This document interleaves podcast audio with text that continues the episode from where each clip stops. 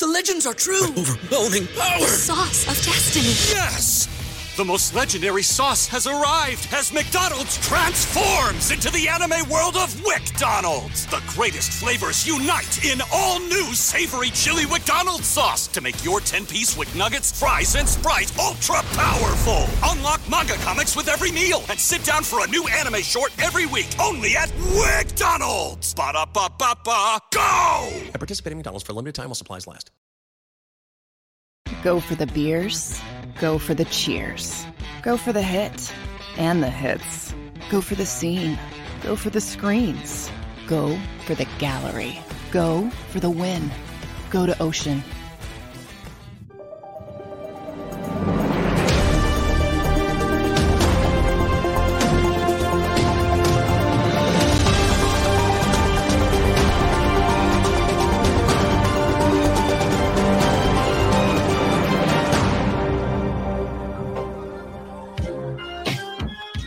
Good, everybody? Thanks for hanging out with us on this Tuesday. He's D Gunn. I am R. Ellis. We are Sports Take, JAKIB Sports YouTube Network. D Gunn, what's up, my man? Yo, doing? man, I, I like that lid you're wearing today, bro. little Callaway. Yeah, not bad. Yeah, it's not bad. yeah. For Where'd someone who's a terrible golfer, I probably shouldn't wear golf gear, but what the heck, man? It still looks still looks decent. Do you Yeah. golf often? I, I th- that's part of the problem. I don't play. You got to play to get good. Yeah. Um, Yeah. Yeah, I, I like to get out there and just hack around a little bit. Like I don't sit there and study every shot and think about it for 15 minutes. No, get up, Right. grip it and rip it is my uh my adage when it comes to, to golfing. So basically, so basically, you approach it as a elongated version of miniature golf. Yes, it's correct. That's exactly how I approach. No, it. I, I golf. I've golfed maybe five times in my entire life. Now, here's what's funny. and People always laugh. They say, "Degan, that makes no sense." Golf to me, I love. Now, don't get me wrong. I love watching the majors. I'm not watching it every week. I love Yeah. watching like the final two holes of the majors. Um, but I'm not walking 18 hole, even a golf cart. I'm not hitting a little white ball. Follow it, hit it again, follow it, hit it again. And people say, "Wait a minute, but you fish and you you you cast, you cast, you cast, and for every 50 casts you might catch a fish." I say, yeah, but it's the it's the pursuit. Yeah. You know, uh, of of the water exploding or hooking that one once in a lifetime trophy. To to golf doesn't give me that same exhilarating feeling that fishing does. So I'm not a golfer by any stretch of the imagination. Huh, interesting. Uh, yeah, I um I generally play once or twice a year. Okay. And Okay. you know, uh, here's what I do. Here's what happens sometimes, and it's you tell me. All right, so sometimes I'll get invited to to, to very nice charity outings, like like for example, Brian. Daw- I didn't get invited to Brian Dawkins, but I'm using that as an example, like something Right, like that. right, it's a great right. fundraiser, and you know somebody's kind enough to ask you and all that. And if I if I don't have to work, I, I always make it a point to to make an appearance there, uh, and and give or you know whatever Yeah. the problem is like I'm not good enough to be paired with guys who can really play. You know what I mean? Yep. Like so I it's it's embarrassing frankly because these guys are legit like they're like scratch golfers and I'm out there just like I said hacking away. So it's a weird position to be in where I'll say to whoever invites me like hey listen like I'm happy to to donate. I'm happy to to spend some time and show up but I, I'm not really like someone who should be out there playing with somebody who's really good. And, and, you know, a lot of time, the- even the weekend golfers are guys who work for corporations, Yeah. and you know, some of the biggest deals in this country are cut on a golf course. Right. Oh, big. You know. absolutely, that happens. And, and and so I'm not number one. That's too much idle chatter for me. You know, I, I love talking to people, but I have my limitations. You know, you got to talk for four hours, man, and, and engage for four hours out there in the golf course. And you know, if you have a bad day, and I'm not, I, in, in my case, I don't care about the score. Right. I, I come away thinking I just wasted four hours of my day. Or more. I could have been doing yard work. I could have been Yeah. doing something else. I, I just wasted four hours of my day, so I don't even pursue it. And and being a left-handed golfer, also, Yeah. you know, I'm not I'm not spending that kind of money on, on golf clubs. I spend it on fishing gear. Obviously, I have Mhm. like 17, 18 rods and reels, two tackle boxes, all that stuff. All right. But I'm not doing it for golf. Nope. Yeah. not So, yeah. do it. Oh, I, I, I, while I enjoy it, I don't do it enough to get good, and I don't take it seriously enough. I like to go out, have some fun, hang out with my buddies. But you're right; there are a lot of deals cut. That's for sure on, on the golf course. But we see everybody. What's up, uh, Adams exploits? What's up, GG, John, William, Brett, Lil Tone? Uh, who else? Eagles fan for life. Uh, yeah, we see all you guys. And if I missed anybody, my apologies. But good hanging out with you today on this Tuesday. Big show today. So 12:30, Jimmy Kempski from Philly Voice. Always love catching up with Jimmy. I don't think we've talked to Jimmy since after since the draft, so we got a lot of ground to cover. Yeah, so we will do that uh, with Jimmy, and then at 1:30, Ben Davis, Phillies analyst, both in the booth and in the studio. All right, Gunner, let's start there for a minute. Yep. We both used, I think, uh, the identical phrase yesterday, or, or, or brought it up sort of in the same way. We don't trust them. Um, and, let me and let me reiterate that. Yeah. I don't trust this Phillies team, but I also have a theory. Okay. But yeah. last night drove it home. Okay. That, that we ab- they, they don't, they're not worthy of our trust yet. Yet. It could get there, but you have done nothing to earn it so far. But let's give credit where credit is due. Also, um, Arizona came in here hot. You know, early in the season, Arizona struggled, but they caught fire. Right. They went. They've gone on a winning streak. So, Arizona's a good team. You know, They are. Philly's supposed to Young. really good team. Mhm. They're a young team, but they are a good team, and they showed it last night. Yep. Every time the Phillies got close, they got an additional run to pull a, put a little distance between themselves and um, the Phillies. And man, did they tattoo Zack Wheeler last night? They didn't hit him hard, a Yeah. couple pitches. Most of them were soft singles, but they did a they did a number on on, on, on Wheeler, and Wheeler couldn't find a plate, pitches up in the zone, so on and so forth, and he paid he paid a price for that. Yep. No, you, you're absolutely right. He did. And, and it continues the pattern. And again, I'm not laying all of it on him, but it continues the pattern of he's just been okay. And Right, he needs right. to be pretty close to great. Like he needs to be very good to great. And, and that's, that's, uh, yeah, it's not acceptable, you know. And I, I'm going to be curious. I'm very interested to hear what Ben has to say regarding, um, you know, many different things. The pitching, what you do with this. I mean, tonight you're hoping you're doing the sort of bullpen game, wish, hope, and pray sort of situation, and and that's not great either. So we will talk Phillies in a little bit with Ben. I'm surprised, Derrick. Last night, I thought I thought the Lakers would take one in this series. I thought they would win this game. I thought it would go back to Denver. Denver would would end it in Game Five. And Um, what did I tell you yesterday? I was yeah, that's where I was going. I'm going to give you Yeah. total props here. You you called it. You called the sweep, and, and uh, what was it? They were up 15 at the half. Yep, the Lakers. 15 and a half. Yep. And then, uh, you know, to the Nuggets' credit, as they they started chipping in the third, and then they went into the fourth, and their superstars took over, man. And and it was that was it. That was it. Props to to that whole that whole squad, Mike Malone squad, doing their thing. Dude, Jokic did it again. He hits a couple of jumpers with the ball behind Ins- his head. Just- Insane shot clock. Yeah, and Anthony Davis is standing there, and one of them going, "Uh, what, what, Yeah. what, what do you want me to do with this? yeah. I mean, I mean, the dude is the dude is so slow. It's like it's like watching it's like watching a slow trickling creek. but you can't stop him. He has that little floater in the paint. He never misses. Yeah. You can't stop him. Your heart is hard to defend him. He's an excellent passer, but he's so slow by today's NBA standards. But man, man did he thoroughly frustrate the Lakers once again? Yeah, he just game. knows how to play. You know, he's got so many tricks in his bag too.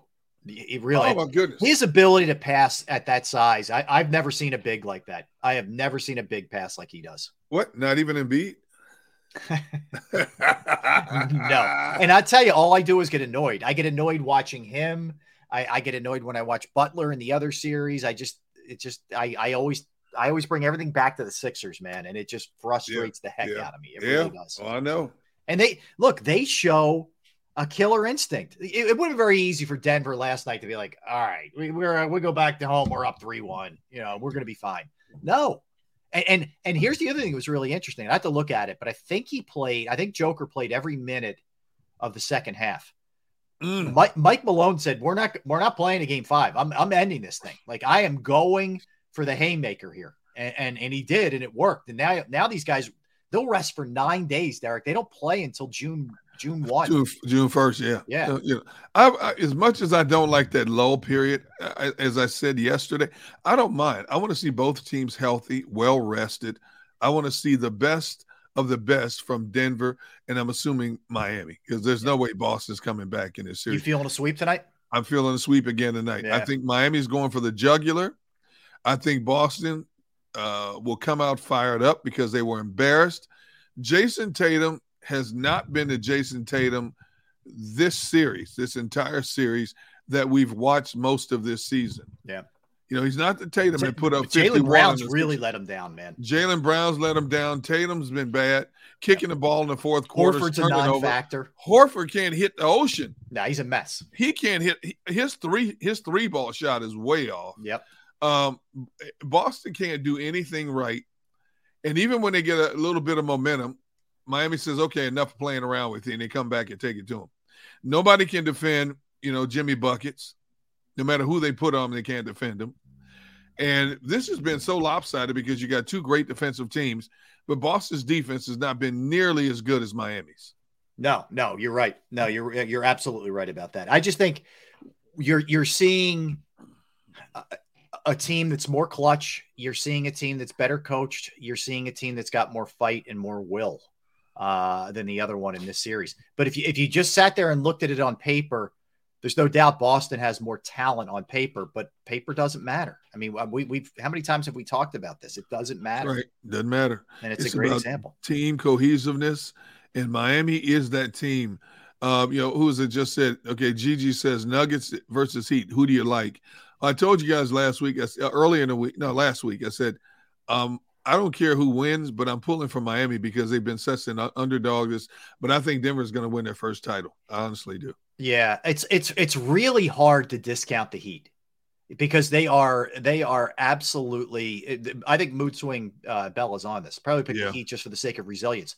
I, I think she's dead on. Yes, Like they're they're the team everybody wants to always discount, and they show more heart than anybody else. So I'm not writing them off by any stretch. I think this is going to be a deeper series than what we've seen here in the in the conference finals. yeah, I don't think it's going to be a cakewalk by any stretch of the imagination. No, because I don't see either one of these teams folding the, the way that, especially the way that Boston's folded so far. Um, but but so I I think it will go deep. You know, the thing is with the Lakers, the Lakers played the Heat, uh, uh, the Nuggets, excuse me. I thought hard in They these did. games. Like LeBron was awesome last night. eh, You know, to, to his credit, and you know Anthony Davis had some great games. I just think the Nuggets are better. They're just I do better. too. I Yeah. do too. I mean, LeBron had 31 in the first half. Yeah, he was he was great last. he was night. he was he, he gave everything he had and then some and there still wasn't enough yeah. you know and and what what what else can you, i mean lebron's 38 years old now okay he's not the same lebron he was he's still a great player but he's not that lebron anymore um and the supporting cast let him down you know when they needed when he needed them most you know and that last that last attempt as a, at a bucket by lebron Mhm. in the final seconds summed up this series. You, when he drove the paint, Yes. he tried to go for the layup, and they grabbed the ball, and he couldn't Jamal Murray made a great defensive play. He No, really did. it. Why don't you grab a drink, man? I'll, I'll talk. Yeah, go ahead. um, no, I agree with you. I, I, I think that um, if, if you're the Lakers, here's the way you look at this optimistically. You're obviously bummed you just got swept, but they pulled the trigger on that that trade, you know, at the trade deadline, and and after that they started to play much better basketball. I think right, that right, right. you know, I think what they're going to do is they're going to they're going to if he's a free agent, they'll let him walk, or they'll they'll try and trade him. I'd have to check his contract status, but I don't think D'Angelo Russell's back for them. Um, but Hachimura looks like a, is going to be a really good piece for them, and some of the other moves they made. Yeah, yeah. The, the, the- here's the challenge the Lakers are going to have: Austin Reaves is going to get paid. oh yes, oh He's yes. get paid. No, that that's Oh, going to be a problem for them. I don't, I don't, I don't think he'll get. I, he'll be paid well. I don't Yeah. think he'll be paid to the point where it will put a severe cramp in the Lakers' finances. Right. because he's still such a young player. You know, he'll he'll be a wealthy man, but his bigger contract, if he keeps playing like this, his bigger contract will be his next contract. Mhm. He'll get a good contract this time, but he'll get that max contract. Um, whatever he signs for after this, he'll get that max contract then. Yeah, I agree That's what I think. Yeah. I agree with you. Um, all right. So the latest on the coaching search, and again, we'll get into this in a little bit. We're going to really dive into Nurse and Budenholzer and Williams and, and all the candidates. But Um, Sixers are interviewing Nick Nurse. He's also a finalist for the the Bucks job as well. Um, and he Daryl Morey hired him years ago to coach the G League team in Houston. So these guys have familiarity uh, with one another. So that's I, I view that as a positive because I, yeah, I want Nick I Nurse. Agree. I He's agree. guy I'd like to see. Um, do you see the Suns are interviewing Doc Rivers? Yeah, that's interesting. Um, I told you, and, and I said this a couple of weeks ago. I believe Doc Rivers is going to resurface, and he's going to have another job before he's said and done. You know, you look at Doc's Doc's track record. He can get you to the playoffs. He just can't get you over the hump. Mm-hmm. And Phoenix is that team. They can get to the playoffs. They just can't get over that hump. Is Doc Rivers what the Phoenix Suns need? I don't think so. But then again, depending on somewhere where some of these other names go, like Monty, Budenholzer, Nurse, Doc may be the best option of what's left out there. I mean, let's put it. Would you rather have Doc or D'Antoni? Doc. There you go. See what I mean? So depending on where the other top names go, you might have to take the best of what's left, mm-hmm. which means you'll have a coach who can get you to the playoffs but can't get you past a certain.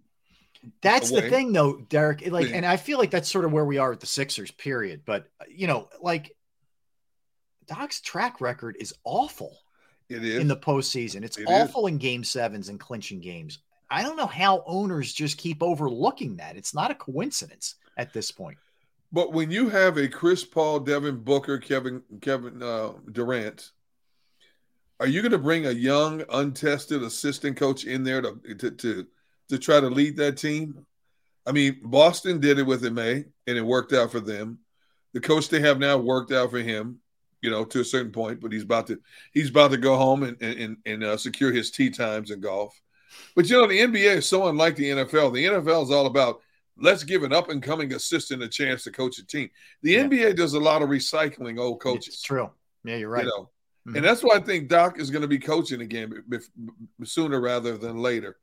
And I think he could very well end up in Phoenix, considering what what would be left over. I, I, yeah. In all honesty, I think that's where he can end up. Yeah, it, I don't. The, the, problem you have in Phoenix is it, it's like Durant and Booker, and then there's a lot of questions there, you know, and Chris Paul's yeah. future is very yeah. much up in the air. You know, what's going to end up happening there. So there, there's a lot of questions to be asked there and, and, and to be had. Uh, beyond that, so one of the big things, and we'll get into this with Jimmy Kempski, though, Derrick, the Thursday night NFL flex. This to me, like, I'm all for. I always want the best matchups, and nobody wants to see what happened last year on Thursday night, where it was a lot of garbage. Okay, yep. frankly, and we we we talked about this before. Yes, you and I will watch because we're just that's what we do, but and we love it. But the matchup stunk. However, this to me, you're in a you're in a real danger zone here with what they're considering doing here with this. It's tough on the fans. It's tough on the players, and it's it's uh. I don't know, man. I, I, I don't love it. And now the, the games that are in question that could be flexed are weeks 13 through 17. Right. Seahawks at the Cowboys, Patriots at the Steelers, Chargers at the Raiders, Saints at the Rams, Jets at Cleveland. They're the, they're the games. I, I'm going to be honest with you, and I looked at those matchups last night, and all of them are pretty good matchups. Yeah, I'm, I'm fine. As on paper now, they are. Yes. Yeah, yeah. You know, based on what we know about these teams from last year and some of the changes they've made, those are pretty good matchups. I, I, don't know why the NFL would even consider this. Now, also, if they don't use this flex this year to carry over to 2024. That's right. Yeah. Um, how can you do that to fans? You know, how, how can how can you uh, think about this, Rob? There are a lot Sunday of Sunday to Thursday. That's a quick turnaround. Yeah. Well, not only that, but there are a lot of fans that make their planning now as a quick weekend getaway to a city they've never been, a right. warm weather environment um, and you put in for that time because if you don't, somebody else in your office or your company or factory is going to beat you to it. And what's going to happen? Because airlines now they don't give you your money back; they give you credit. Not the way it used to be. Yep. No, no, you don't get your money back for the most part. You mm-hmm. get credit now for something else you may want to do. Yep. But a fan who who saves, scrimps, and saves wants to go to that game, that city, that environment to enjoy the ambiance, the food, the nightlife for a three day weekend, you're going to get screwed. Yeah. You're going to get flat out screwed if your game is flexed because you're going to have to adjust your flight. And on top of that, a lot of airlines charge you a fee if you have to, to move flights now. I know. It's bad enough you're paying these astronomical prices for a flight. Now they're going to charge you a fee because even if though it's not your fault, an additional fee. I, I don't understand. And 24 owners voted for this. I know. Yeah, well, I tell you, um, Mara, uh, the Giants owner, yeah. was adamant, like yep. vehemently against it, uh, saying it's unfair to our fans, you know, et cetera. He he went public, like he was not playing around. So, but they they got the minimum, Derrick. That's they had they got would you say twenty four, right? That was the yep. minimum that they could yep. get to get it passed. Um, so the, the way it works, it, it's little, it's not really complicated. So, um, it starts in 23, as you mentioned, can, can flip a Sunday afternoon to a Thursday. Uh, you must file 28 days in advance, basically a month. And then it affects weeks 13 through 17 is the way that it, it's, it's going to shake itself out. So, um, yeah, we'll see. You know, I mean, it, it, will probably make for better games. I think about people who might have like a wedding or something like that, and they're just, yeah, they man. get screwed, you know? you know, sometimes 28 days is not enough to adjust when you're competing against coworkers for vacation slots. Yeah. You know, 28 day adjustment, man, that doesn't leave you a lot of time to adjust on the fly. You know, and then on top of that, you have to you have to give up a hotel accommodation unless you have family in that area. Mm-hmm. And then you're trying to get a decent hotel at a decent rate at the city that's been flexed to. Oh, I'm sorry, we're all booked up. Mm-hmm. You know, so you're losing out in a lot of ways. But the NFL, they keep talking about how you know we are we are concerned about the fans and all this stuff. And what about the players? What about adjusting yeah, right. the players on the fly like that, dude? Yeah, I know that. Well, that's the other part. Like they, the league wants to do the preaching safety kind of thing, like they always talk about. And you're going to ask these guys, like, to, maybe they just finished a one o'clock game, and, and all of a sudden it gets flexed. It, it's it's tough. It is. It's really tough. Um, we'll see. You know, I don't know I I understand to an extent they're trying to give you the best product they could possibly give you. And, right, right. And I think I think because we all recognize, and let's face it, Al Michaels didn't bite his tongue about this. How bad some of the matchups were last year. They're they're kind of like going overboard. Horrendous. Sort of yeah. Make some of the national game. I'm talking Sunday night, Monday night, Thursday night, whatever. They they want to make sure that these are good games. So I appreciate that mm. part of it, but it's tough. It is. It's tough to do to the players. Tough to the fans more than anything else. And, and and people will will complain and gripe, and yet the stadiums will still be sold out. Somehow, some way, they'll be sold out. The teams will make their money off these games. They'll get their TV revenue no matter mm-hmm. what. Mm-hmm. Merchandise concessions will still flow freely. You know, um, Teflon, baby. It's tough, man, dude. They the NFL has a lot of internal issues, um, but when it comes to the product on the field and making money, they are second to none, and they will force you to adjust on the fly as they're going to do this year. I can't wait to see how they handle this, and I can't wait to see how teams respond. If, if you're that team that's supposed to be playing, and all of a sudden you get flexed to a Thursday night yeah. I can't wait to see how that plays out with the players. Yep. Because what about the safety concern for the players? Yeah, exactly. Wear and tear, you know? Yeah. Um, and I'm sure they talked about this. They allegedly are taking this into consideration. But the bottom line is, like you just said, we want the best matchups. We want the highest ratings. And let's face it, now that Amazon Prime is a part of their family, TV family, they want those numbers to go through the roof. Mm-hmm. So if they get get a better game on a Thursday night, and I'm sure they look at the numbers of the games and how inconsistent they were a season ago, yeah. considering how many bad matchups they had. There's a lot of strategy behind this. No doubt. If they see the numbers go through the roof, they'll they'll, they'll listen to the players great. But if it works, they're not going to change it one bit down the road. I hear you. All right, let's get a uh, let's get a quick timeout. We'll come back. Jimmy Kempski's going to join us with the Philly Voice. We will talk Eagles. We will talk. We'll hit his get his thoughts on the flex thing on the third quarterback uh, rule change that has come into play. A uh, little update on the Eagles' first preseason game. We'll look at the depth. Are they better on paper? Who's the chief uh, rival here in the NFC? We'll dig into all of that. Don't go anywhere. That's Derrick Gunn. I'm Rob Ellis. We are Sports Take, JAKIB Sports YouTube Network. I'm going to tell you right now about our good friends at Bravo Pizza, Bravo Pizza of Havertown. Yes, uh, thrilled, thrilled to have them uh, as a part of the family here. Literally been going there since I was a kid. They've been family owned since 1985. Alex and his crew open seven days a week. They're just flat out awesome. Um, the great thing is all the food is fresh and made daily. None of that sitting under a heat lamp stuff, just reheated stale stuff. No. Bravo offers 20 different styles of pizza on a daily basis. They have slices to go also, but what I what I love is the you name it will make it. That's right, specialized pizza your way. You call up, you have a special request, they will make it. They will get you what you need. Uh, they don't just do pizza, by the way. Fresh pasta, wings, salads, sandwiches. It's all there. Bravo Pizza is also committed to the community. They do fundraisers, charities for schools, little leagues, where the proceeds go to those organizations. They're, they're doing that stuff every day, every week. They're always trying to give back. You could follow them at the Bravo Pizza of Havertown on Facebook or Instagram. That's where you can grab some daily specials, some promotions. You can see their work, by the way, 1305 Westchester Pike in the Manoa Shopping Center in Havertown, Pennsylvania, 1305 Westchester Pike, Manoa Shopping Center, Havertown, PA. Give them a call, 610 446 3810. 610 446 3810. Bravo Pizza of Havertown.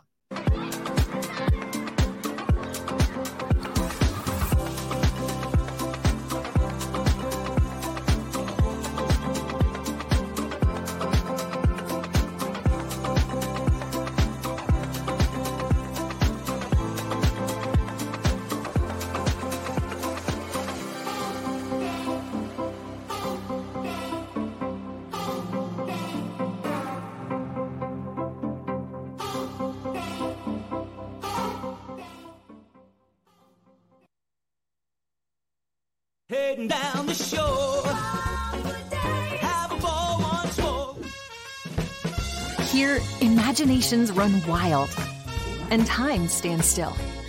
Because here, you can find the best of the Jersey Shore, all on one five mile island. So leave the old you behind and get lost in the woods.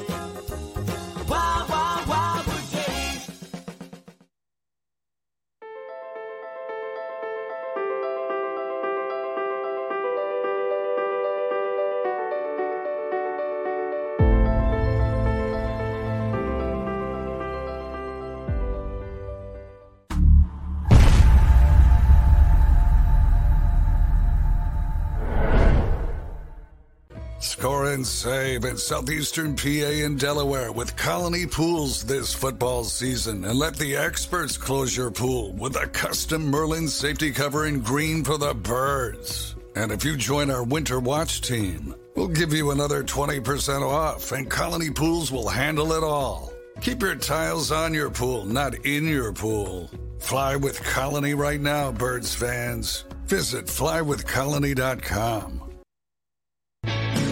Hi, everybody. My name's Jason Lombardi. I'm an inspector at DryTech. At DryTech, we offer three major services. The first one being basement waterproofing. The second service we offer is foundation and structural repairs. And then the third service that we offer is mold remediation. If you feel you are having a waterproofing issue, give DryTech a call or check us out online.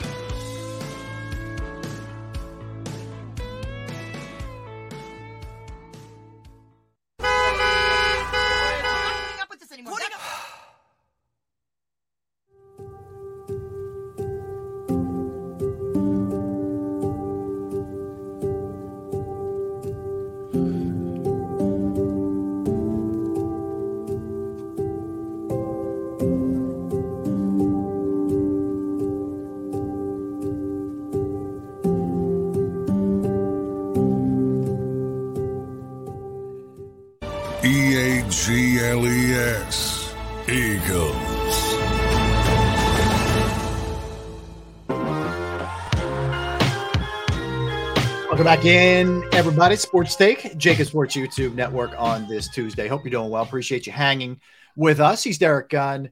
I am Rob Ellis. Excited to talk to our next guest. We haven't uh, spoken to Jimmy in a little bit, uh, really since uh, predating the draft. So we got a lot of ground to cover with him. He does an awesome job. Eagles writer for Philly Voice. You can follow him on Twitter at Jimmy Kempski. James, what's going on, my man? Going uh, uh,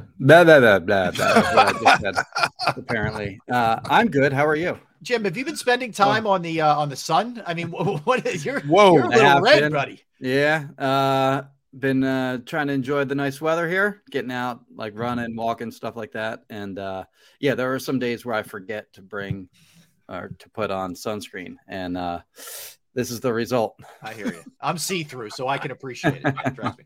Um, so I, I wanted to hit a couple things. Derrick and I were just kicking this around uh, prior segment before you jumped on. What do you think about the flex thing now on uh, with with with Thursday night football? I hate it. Yeah, I, go ahead. Thank Um, you. You can have the floor. Go ahead.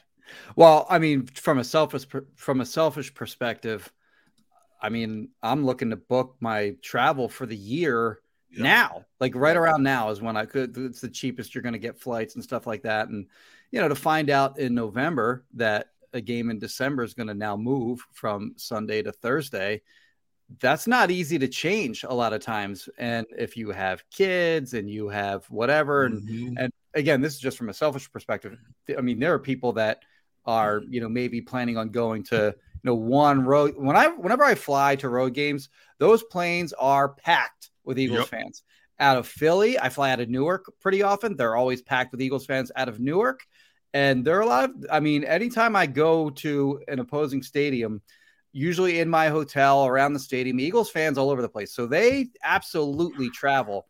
And you know, I think a lot goes into those trips. Them, you know, setting setting aside that time to, to go out and and and you know travel out to the West Coast or whatever it is. Like this year, they're going to be playing in Seattle in December. I imagine that's going to be a popular trip. That could very well get flexed into Thursday night. You know, mm-hmm. so to have to you know force people to scramble and change their plans and all that.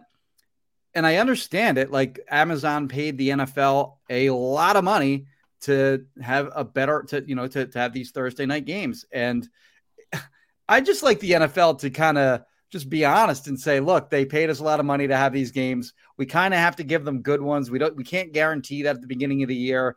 And frankly, we care more about their money than people that buy tickets to go to the game. So that's what it is. And that's, that's clearly what it is here is they care more about Amazon's money than they do about people that buy tickets to actually attend games in the stadium. Mm-hmm. Jimmy, were you surprised that the that the owners had the majority vote they needed, like right out of the gate? Because when you listen to tomorrow from New York, the the Giants, Yeah. I thought there would be more owners that would would be on his side. I thought there would be a, more of a split.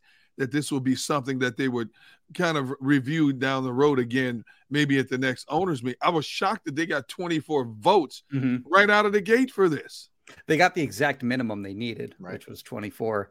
And Lurie, Jeffrey Lurie was one of the owners that voted for it. So it'll be interesting to see if there's a competitive advantage for some team down the line. And fans and reporters for those teams can say, had our own had the owner of, of the, you know your team voted against this, they would not have this competitive disadvantage right now as a result of this game being flexed from Sunday into Thursday. But I'm with you. Usually, when you make a change like this, kind of gets batted, you know, around a little bit before it finally passes. But you're right; it passed on the first try, and uh, it's a little disappointing. Uh, I think that uh, you know Jeffrey Lurie voted in favor of this. Now the other one, uh, Jim, and uh, you know, uh, uh, it's it's clearly the, the I'm going to call it the 49er rule. Uh, Yeah. is the uh, the third quarterback thing here because uh, it really since the second that game ended, the the crying and whining. I mean, you it, it's a river. I, I Yeah. mean, it's insanity. It's Noah's Ark. Um, but they did get it passed. I think in large part because of their complaints. Sure. Look, I'm fine with it ultimately, but let let's call it what it is. If that game doesn't happen that way, there's no way this rule gets passed, right? The rule is fine. Like I don't have a problem with the rule to add the emergency quarterback thing to it, and you don't want to have what happened in that game happen. But you're right. I mean, had they not whined and complained for the past four months, it probably wouldn't have. And like, I think a, a counter argument to this would be, oh, the Lions were the ones that per, that per, that proposed this rule change. Come on, give me a break. The impetus for this rule change was, you know, what happened to it, you know, not to the 49ers, but what happened in that game with the four. They, they couldn't block the Eagles pass rush. They couldn't protect their quarterback. Protecting the quarterback is kind of a big deal in the NFL, and they couldn't do it. Their quarterbacks kept taking hits. Two of them got knocked out. They didn't have any left. And that's how games can go sometimes. It's rare, but if you can't protect your quarterback, you're at the risk of having, you know, your guys get hurt. And that's what happened. And, you know, um, I don't think anyone outside of San Francisco feels all. th- well, I guess that's maybe not true. I've seen a lot of support for for like you know how that game might have gone differently had those quarterbacks not gone down on a national level, uh, which I don't agree with. I think the Eagles pretty much dominated that game. Uh, but in terms of that that rule change, it's funny just how it kind of went down because you look back at 2019 when Carson Wentz got speared by Jadeveon Clowney, got concussed, got knocked out of that game. Josh McCown goes in, tears a hamstring. Normally, you have to come out of that game, but they didn't have anyone left, so they had to play through that game on one leg.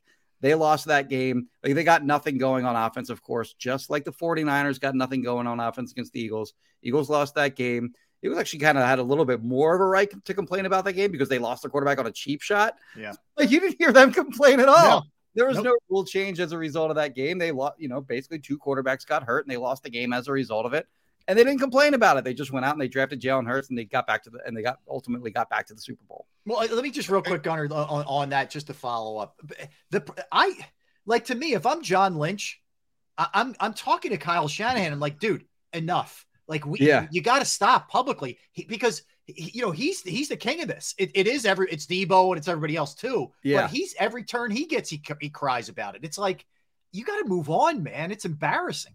It took him a little while because at first it was Deebo and it was Brandon Aiyuk Yeah. and Jimmy Ward and Christian McCaffrey. Yeah, they're, they're, they're like their best players really were the ones doing the most complaining about it. Yep. And then uh, at, at one point, I, I I started wondering, you know, at one point does Kyle Shanahan step in and say, "Yo, shut up, guys! Like enough already. Like Yeah. the game's over. We lost. Let's let's focus on the future."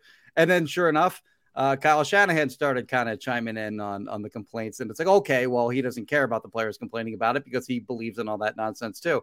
And even um, uh, John Lynch has, yeah, I mean, he hasn't sounded quite as complainy, but certainly he uh, during I think it was during the NFL Combine he was mentioning about how the NFL needed to implement uh, the emergency quarterback rule. So you know what ha- uh, the phrase the phrasing I don't I don't remember if it was him specifically or not, but like what happened to them. It's not what happened to them. You yeah, don't put a tight end on Haason Reddick. How about that? right, right.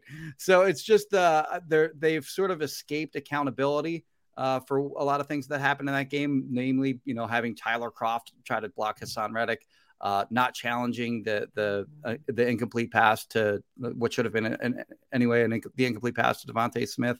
Made a lot of mistakes in that game from a coaching standpoint and uh, he sort of dodged accountability for that stuff and and maybe placed a little more blame on the NFL not having that emergency quarterback rule. By the way, they didn't even they didn't even have uh uh, excuse me, I don't know if am I good? Can you hear me? Yeah, yeah, Okay.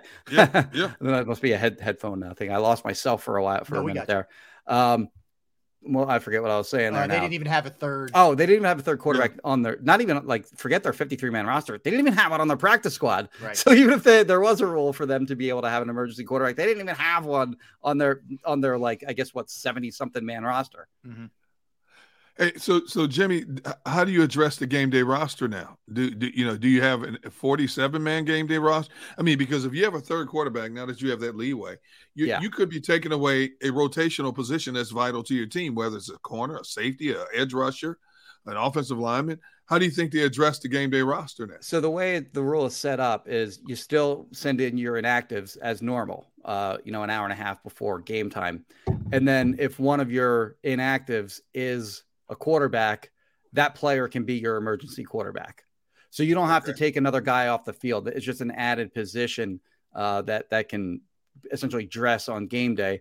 So actually, from the Eagles' perspective, it's a good rule for, for them because they all they usually have three quarterbacks on their 53 man roster. Like even on a stacked roster last year, Ian Book was on their 53 man roster the entirety of the season. He never they Yeah. never needed him. They Yeah. never had to play or anything like that. But he remained on the 53 man roster every week.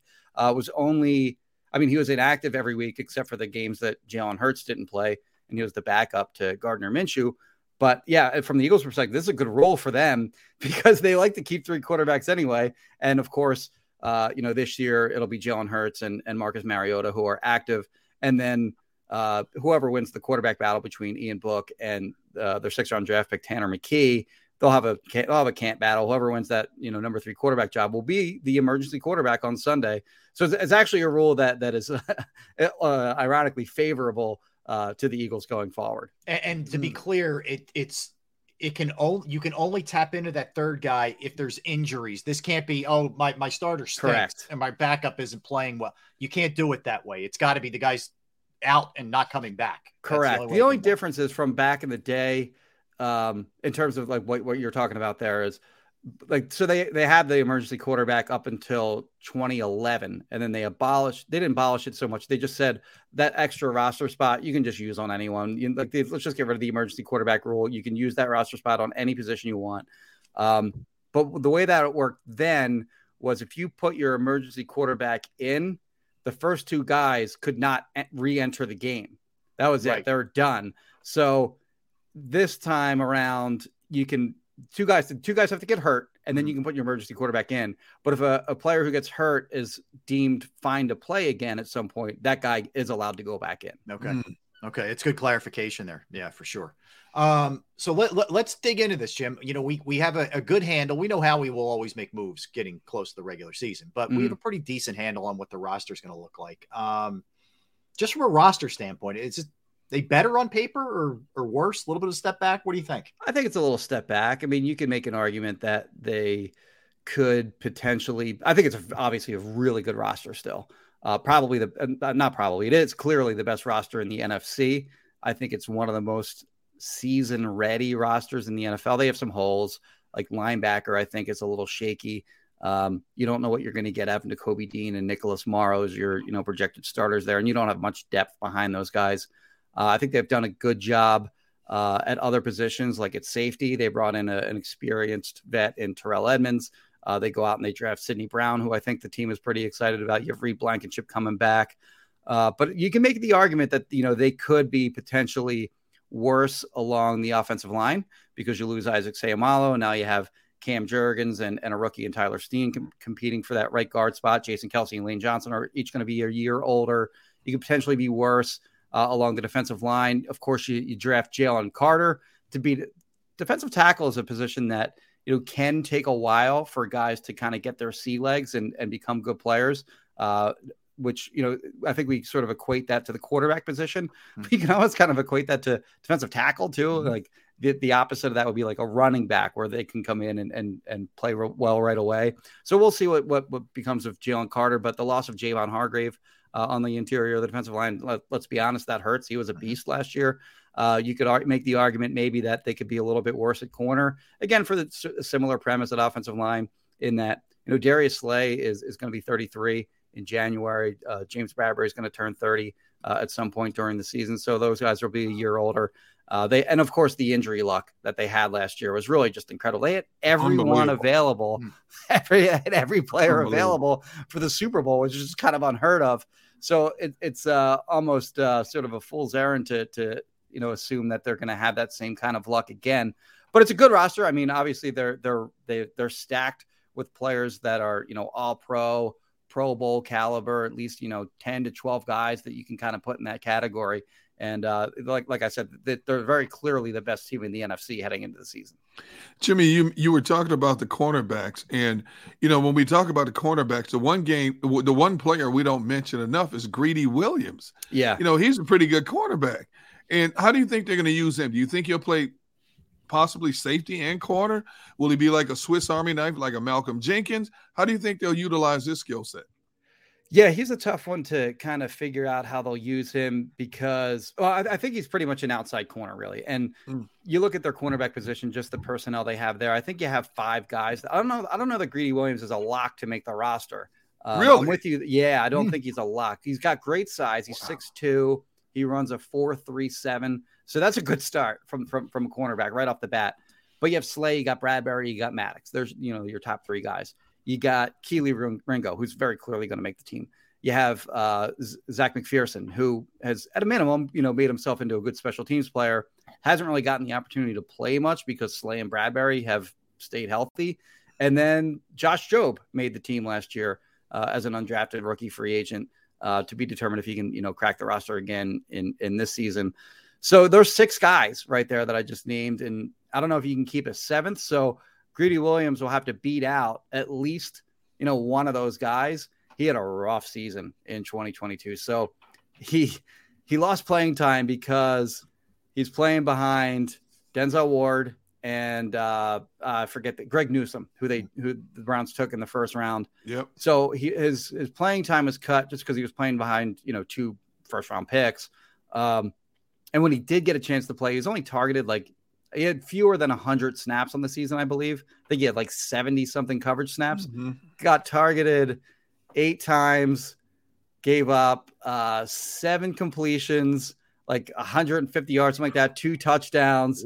So he got roasted when they tried. And actually, the one incompletion that they that went his way. I just I just did a uh, just this morning. It's funny you mentioned him. I just did a film breakdown of him that's I'm publishing like on this weekend. So like I already well I just watched all these targets this morning.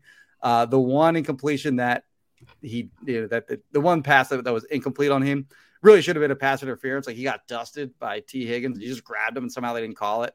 Uh, but it should have been pass interference. So I don't know. He's he's he's got everything you want in terms of traits in that he's big and he's fast and he's got like a high round pedigree. He was a former second round pick of the Browns. Uh, but I do think that uh, it's it's not a guarantee he makes the roster. He's gonna have to he's gonna have to beat out one of those six guys that I mentioned for a job. Wow. Uh, well, yeah, wow, that, that's that's uh that's pretty deep stuff there, Jim. That's good. good work out of you. Uh, so a couple other things I, I wanted to hit you with. Uh, If, if I said to you by the end of the regular season, the Eagles' best defensive tackle will be, how would you finish that sentence? Oof. Yeah. So uh, when they re-signed Fletcher Cox uh, to 10 million, I thought that was a little bit of an overpay. Certainly, it was an overpay last year when they gave him 14. But I can kind of see why they did that now that I've now that we've seen the roster sort of shape up because the other five interior defensive linemen that they have are all really young. So Milton Williams is 24, um, Jalen Carter's 22, uh, Jordan Davis is 20, or Jalen Carter might even be 21, whatever. He's rookie. J- Jordan Davis is second year guy, 22. Um, Moro Ojomo, who they took in the uh, in the seventh round, is whatever 21, I believe. Uh, anyway, all these guys, even like Marlon Tuipulotu, who's been, you know, he's going into his third year. He's 24. So you have all these really young guys. Fletcher Cox is the only player on this team, uh, at, you know, along the interior defensive line who is like a proven veteran at this point. So you don't know what you're going to get out of all these young players. Like Jordan Davis, I, in my opinion, sort of had like a, a like he, he had his season kind of derailed uh mid-season when he got hurt against the Steelers. He got an ankle injury. He was starting to play better at that point. And then he comes back. Linval Joseph uh, has, you know, kind of taken over his role as the run stuffing, you know, nose tackle on early downs. Uh, they had signed Ndamukong Suh when Marlon Tuipulotu goes down. So you don't know really know what, what you're what you're definitely going to get out of these younger players. So I think the I mean I think the most important player along the interior defensive line is once again Fletcher Cox, Mhm. and we can see that his career is you know in decline at this point. But again, he he is like the one guy that you kind of know what you're going to get from that interior defensive line spot, and and I think uh, you know your expectations for the young guys to come out and perform are high, but it's no guarantee that they will. Hey, hey, Jimmy, I'm with you on one thing you mentioned earlier. I don't know what we're going to get out of the linebacking play. I mean, Yeah. you know, Nicholas Morrow, okay. Nakobe Dean, obviously, you know, we know he excelled at the collegiate level, but as Yep. we also know, a lot of times it, it takes that college superstar to make a trans get gradual transition to the pro ranks. And this is a team that had problems defending the middle of the field in the passing game all last season long. Mhm. And, and I think when you look at the wealth of quarterbacks they're facing this year, the Patrick Mahomes, the Yeah. Josh Allens, and so so on and so forth, uh, th- that's going to be an intriguing position to watch to see how that thing unfolds. Yeah, uh, Nakobe Dean, you know, heading into training camp last year, like I thought he had a chance to start, and then it became really clear early in camp that like T.J. Edwards was by far their best linebacker, and then Kaiser Yep, White was yep. making plays in training camp, and it was clear that Nakobe Dean was going to start. You know, Dean for what he is, um, like the, the player that he was at Georgia, he was just the smartest player on the field uh, at the collegiate level not big. I mean, he's a, he's a smaller linebacker, of course, and he doesn't have good athleticism relative to you know other Mhm. NFL linebackers. So until he's sort of the smartest guy on the field, like he was in Georgia, he's going to have trouble being effective. Now, so his you know transition from being you know just a special teams guy in 2022 to becoming potentially the green dot guy, the guy that has like the the defensive coordinator in, in, his ear and is getting everyone lined up pre-snap. It's a big jump to go from you know basically not playing in the regular defense at all to to being like the guy who's you know you know co- communicating with uh, the defensive coordinator all game. Yep.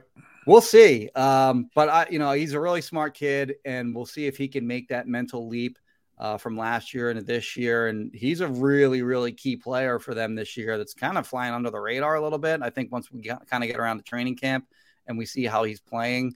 Um, maybe some of the concerns about the linebacker position are alleviated a little bit. But if he doesn't take a big leap forward, then I think that's going to be a big. They're not done adding to that spot, by the way. Like they only right, they only right. have four linebackers really on the I roster. They have crazy. six total, but like two of those guys aren't going to make it. Like Davion Taylor, I've pretty much given up on at this point. point, and they have an undrafted guy who uh, he's going to, you know, they could maybe develop him down the line.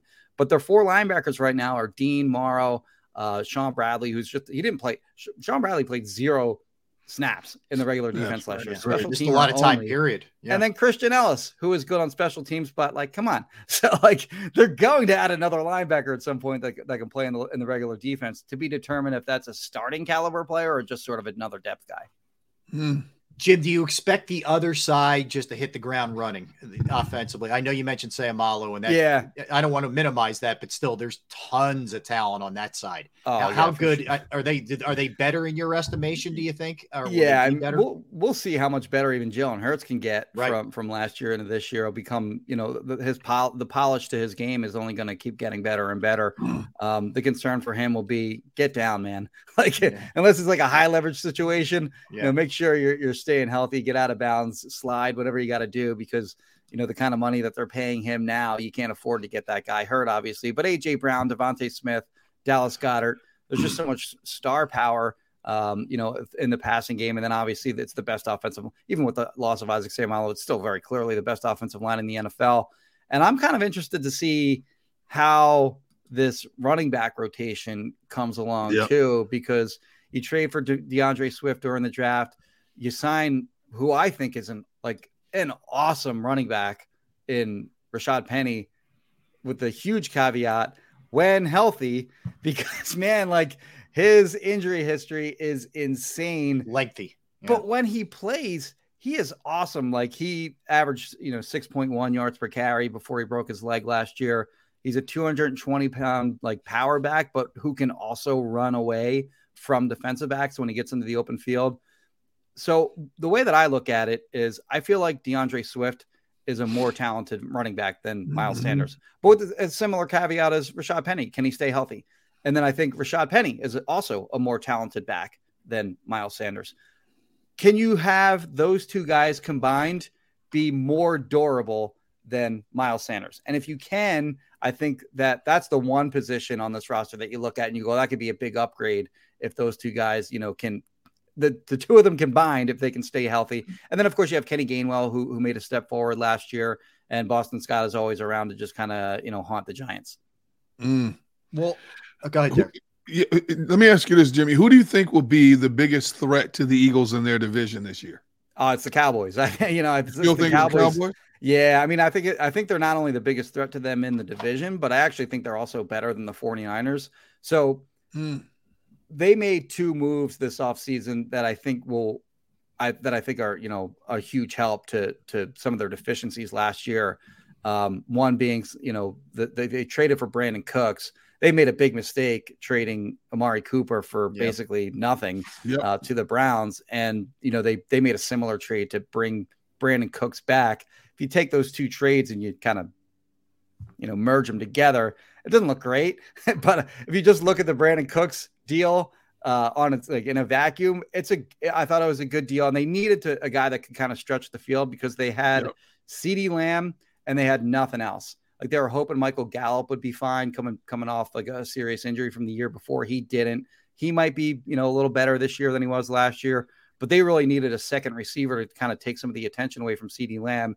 And Brandin Cooks, for all the times that he's been traded over the course of his uh, career, and there's got to be something to that in terms of his personality or whatever. There, there can't just be nothing where all these teams just keep trading him away. Yeah, really. But there's no doubt that he's talented. He, he, puts together productive seasons, you know, year after year after year. So him combined with CeeDee Lamb is is is, is a you know it's, it's a big step forward for them. And then on the defensive side of the ball, they they traded for uh, Stephon Gilmore, who is Yeah. still a really good player. In fact, that even got the attention of uh, AJ Brown after they made that trade. AJ Brown, of course, the Eagles, of course, faced the Colts last year, who Stephon Gil- Gilmore played for, and um, uh, AJ Brown was impressed with him uh, after that game.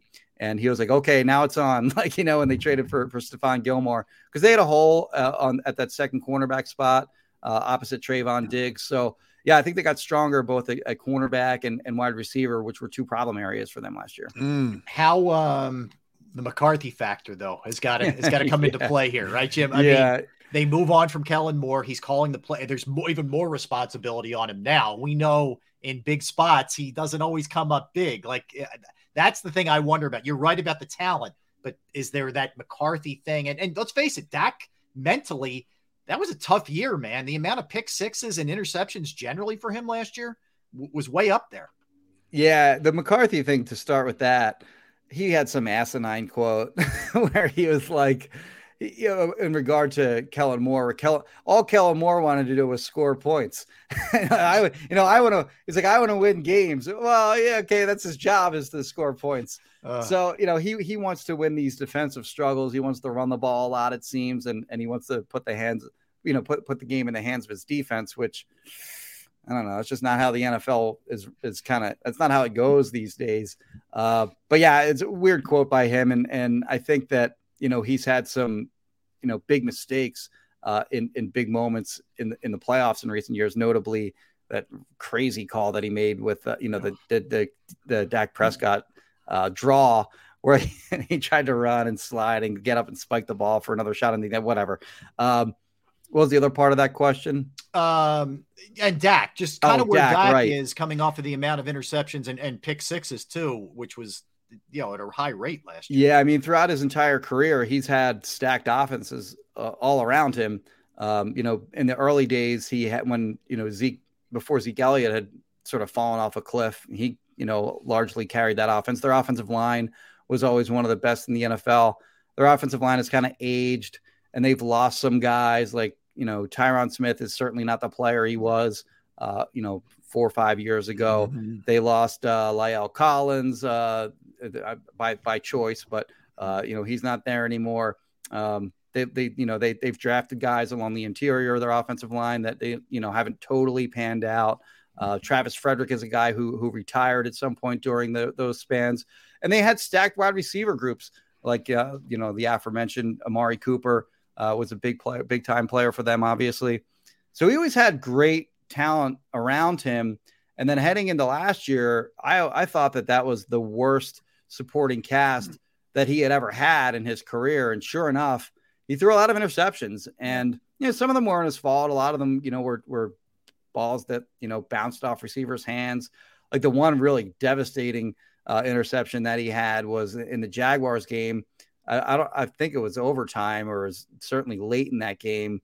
It was basically a walk off where he threw a pick six in that game, and and that actually helped out the Eagles big time because otherwise it'd have been some like really uh Yeah. you know like if, if, if Dallas had won that game like it would the Eagles you know the division would have come down to an, an Eagles Dallas game late in that year or I forget exactly how that went but um and it was a that was a huge loss for for the Cowboys and and you know Eagles dodged the bullet by by them having that pick or whatever but anyway um like like I mentioned I think that the addition of Cooks is going to help I think the actual the, the loss of Ezekiel Elliott assuming they don't bring him back, they, they could very well still sign him and bring him back after they cut him. But I think him being gone is a good thing because they were over reliant on him and he is clearly kind of is deep into decline. And when you have a guy like Tony Pollard back there, who's more of a like a dual threat, both as a runner and and and through the air, and more dynamic player at, at you know the stages of of their respective careers, uh, I think it's a more potent offense this year than it will than than it was last year. And you know, a big part of uh, their success obviously is going to be if if Dak can bounce back from his work. I, I thought that was the worst season of his career, Mhm. uh, of course, with the worst supporting cast around him of his career. No question. But he, he's a guy. He, he's a guy. Yeah. One of those, like he's a guy that you know you can win a Super Bowl with, but you, he, I don't know that he's a guy that you win a Super Bowl because of. Yeah, he can that he that makes straight carries you. Yeah, right. Yeah. Hey, hey, hey, Jimmy, uh, we we sit here and we agree in unison that this Eagles offense should be electric, and we also agree that there's a lot of question marks about this defense. And, Sure. But it is still, I, and I agree with you 100. percent I still think it is the most talented roster in the NFC. Mhm. But is it a 14 win roster when you consider the the depth of this schedule they faced this year? And obviously, we just crazy. speculate now, but it is a crazy schedule this year.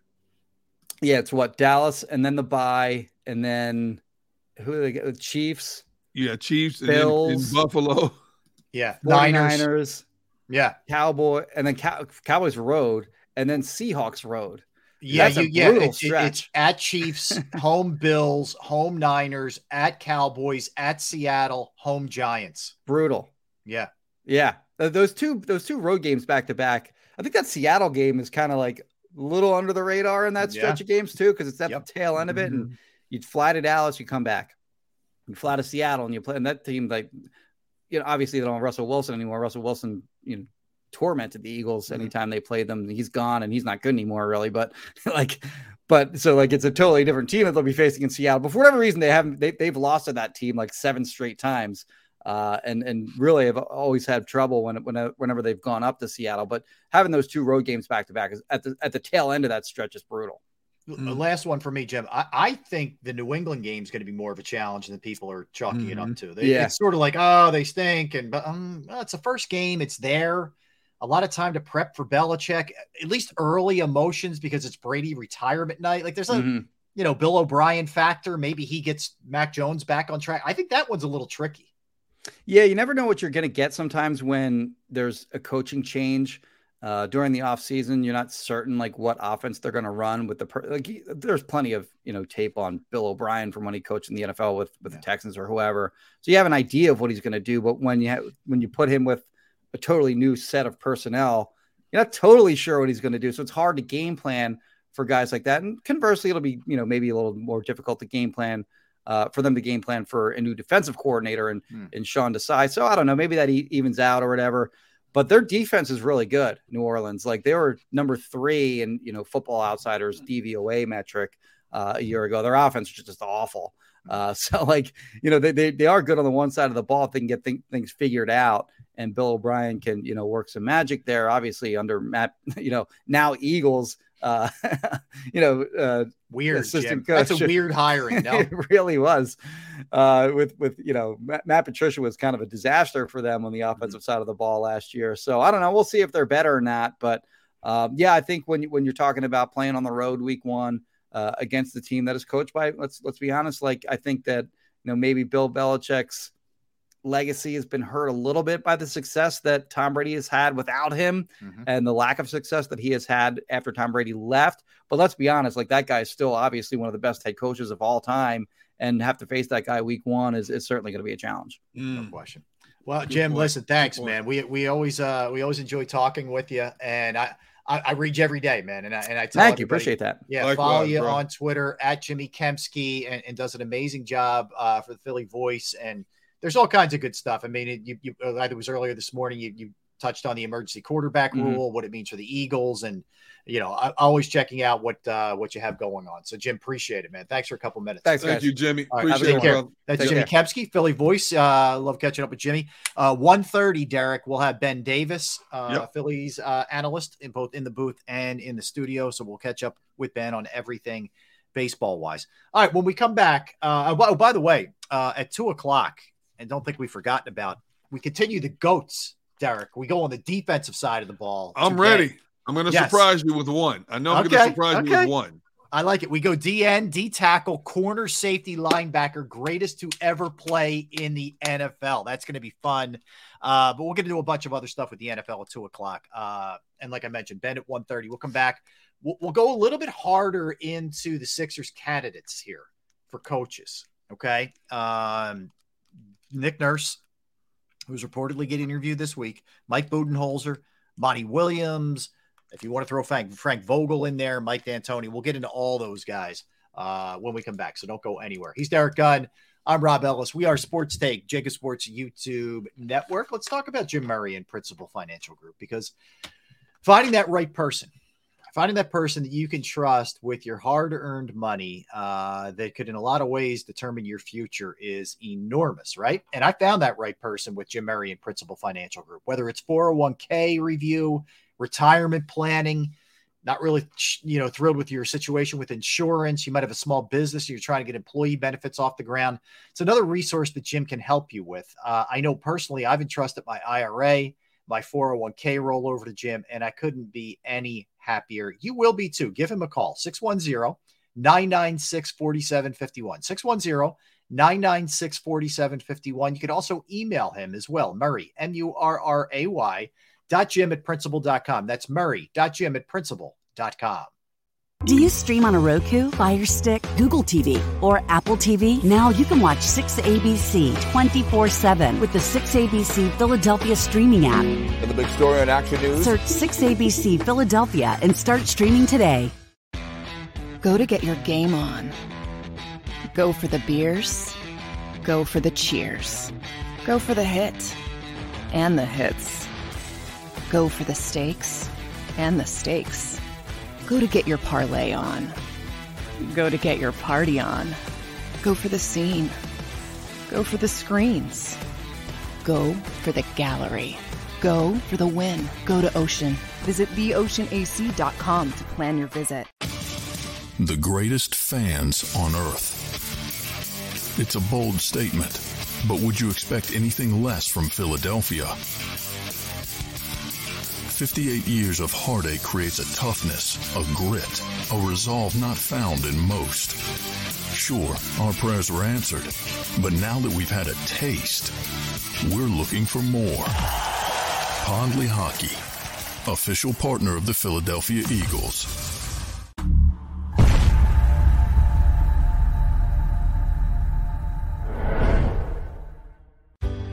Go passionately. Go fearlessly. Go confidently. Go birds! Go confidently towards your goals with First Trust, Philly's hometown bank for nearly 90 years, and the official bank of the Philadelphia Eagles. We're focused on getting you over the goal line. So go with conviction, go with trust, Go birds! and go forward with us by your side. First Trust Bank, the official bank of Philadelphia Dreams. Oh, and go birds. All right, did you know I was the mommy slam dunk champion? Really? yes, really don't sound so surprised. Let's see it. Oh, you're ready. All right, here we go. Let's hear the crowd. So go to right, go to left, fake a mom. Mama go up, mama! She did it.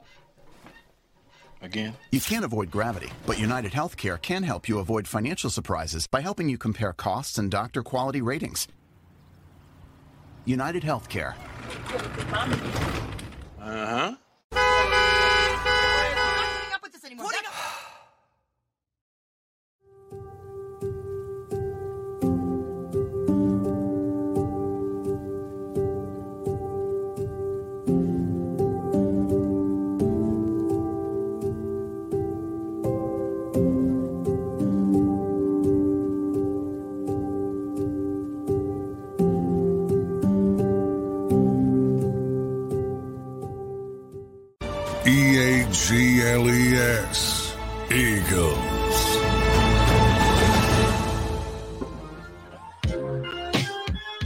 Up, everybody? Thanks for hanging out with us. He's D Gunn. I am R. Ellis. We are hanging with you on this Tuesday. And I see everybody in the chat section. What's up, guys? Appreciate everybody streaming, everybody listening. All right, Gunner. Uh, a little Sixers here. And, you know, we sit here and you're in that kind of uh that that you know limbo land where we are. Not not sure what's gonna happen, you know, with this team in terms of the coaching search and Doc Rivers out. If you didn't hear uh, a little bit earlier, he's going to interview in Phoenix. Um, so we'll we'll see what ends up happening there. By the way, I, I don't know how much you have been paying attention to that owner out there in Phoenix. He's a bit of a whack job, man. My man's a little strange. Seems like every sport has one. Indianapolis in the NFL, Phoenix in the NBA. There's always one in every group, dude. Um, Yeah. But you're right. Um, if I was part of that organization, I'd want to get away far away from there as possible. yeah, You know. I, I think I would too. Jeez.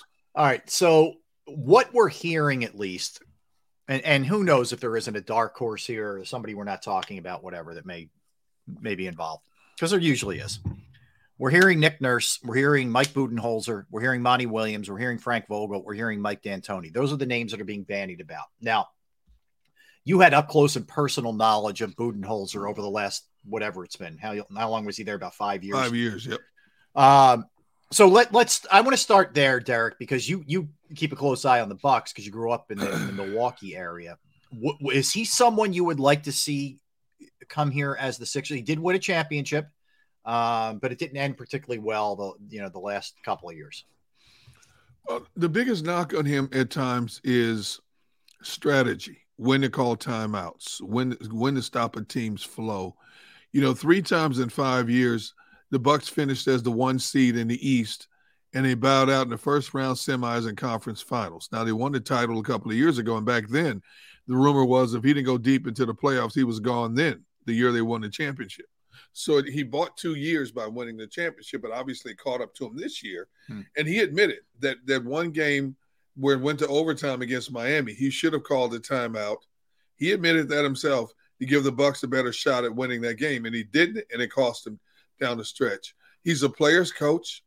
The offense does run through Giannis, but he lets his dudes. He, he gives his, his guys freedom to, to throw it up. You know, the Bucks were one of the top three point shooting teams for several years. That team was loaded with three point shooters. It's it's kind of like a, a, a Miami Boston team. Right. They play great defense. He emphasizes defense, but he also emphasizes getting a collection of dudes that can hit the bullseye from beyond the arc. Um, I think he's a good candidate here.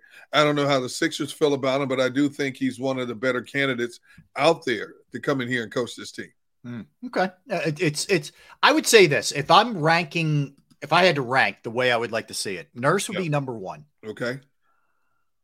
I, I do really like Chris Quinn of Miami, but it feels like he's not even a consideration. But uh, I'll throw his name out there. But it would it, I would go Budenholzer of the the ones that seem realistic, and Monty Williams kind of a toss up.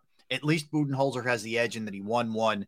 I thought Monty Williams got really screwed in Phoenix, uh, so I wouldn't have a problem with Monty Williams either.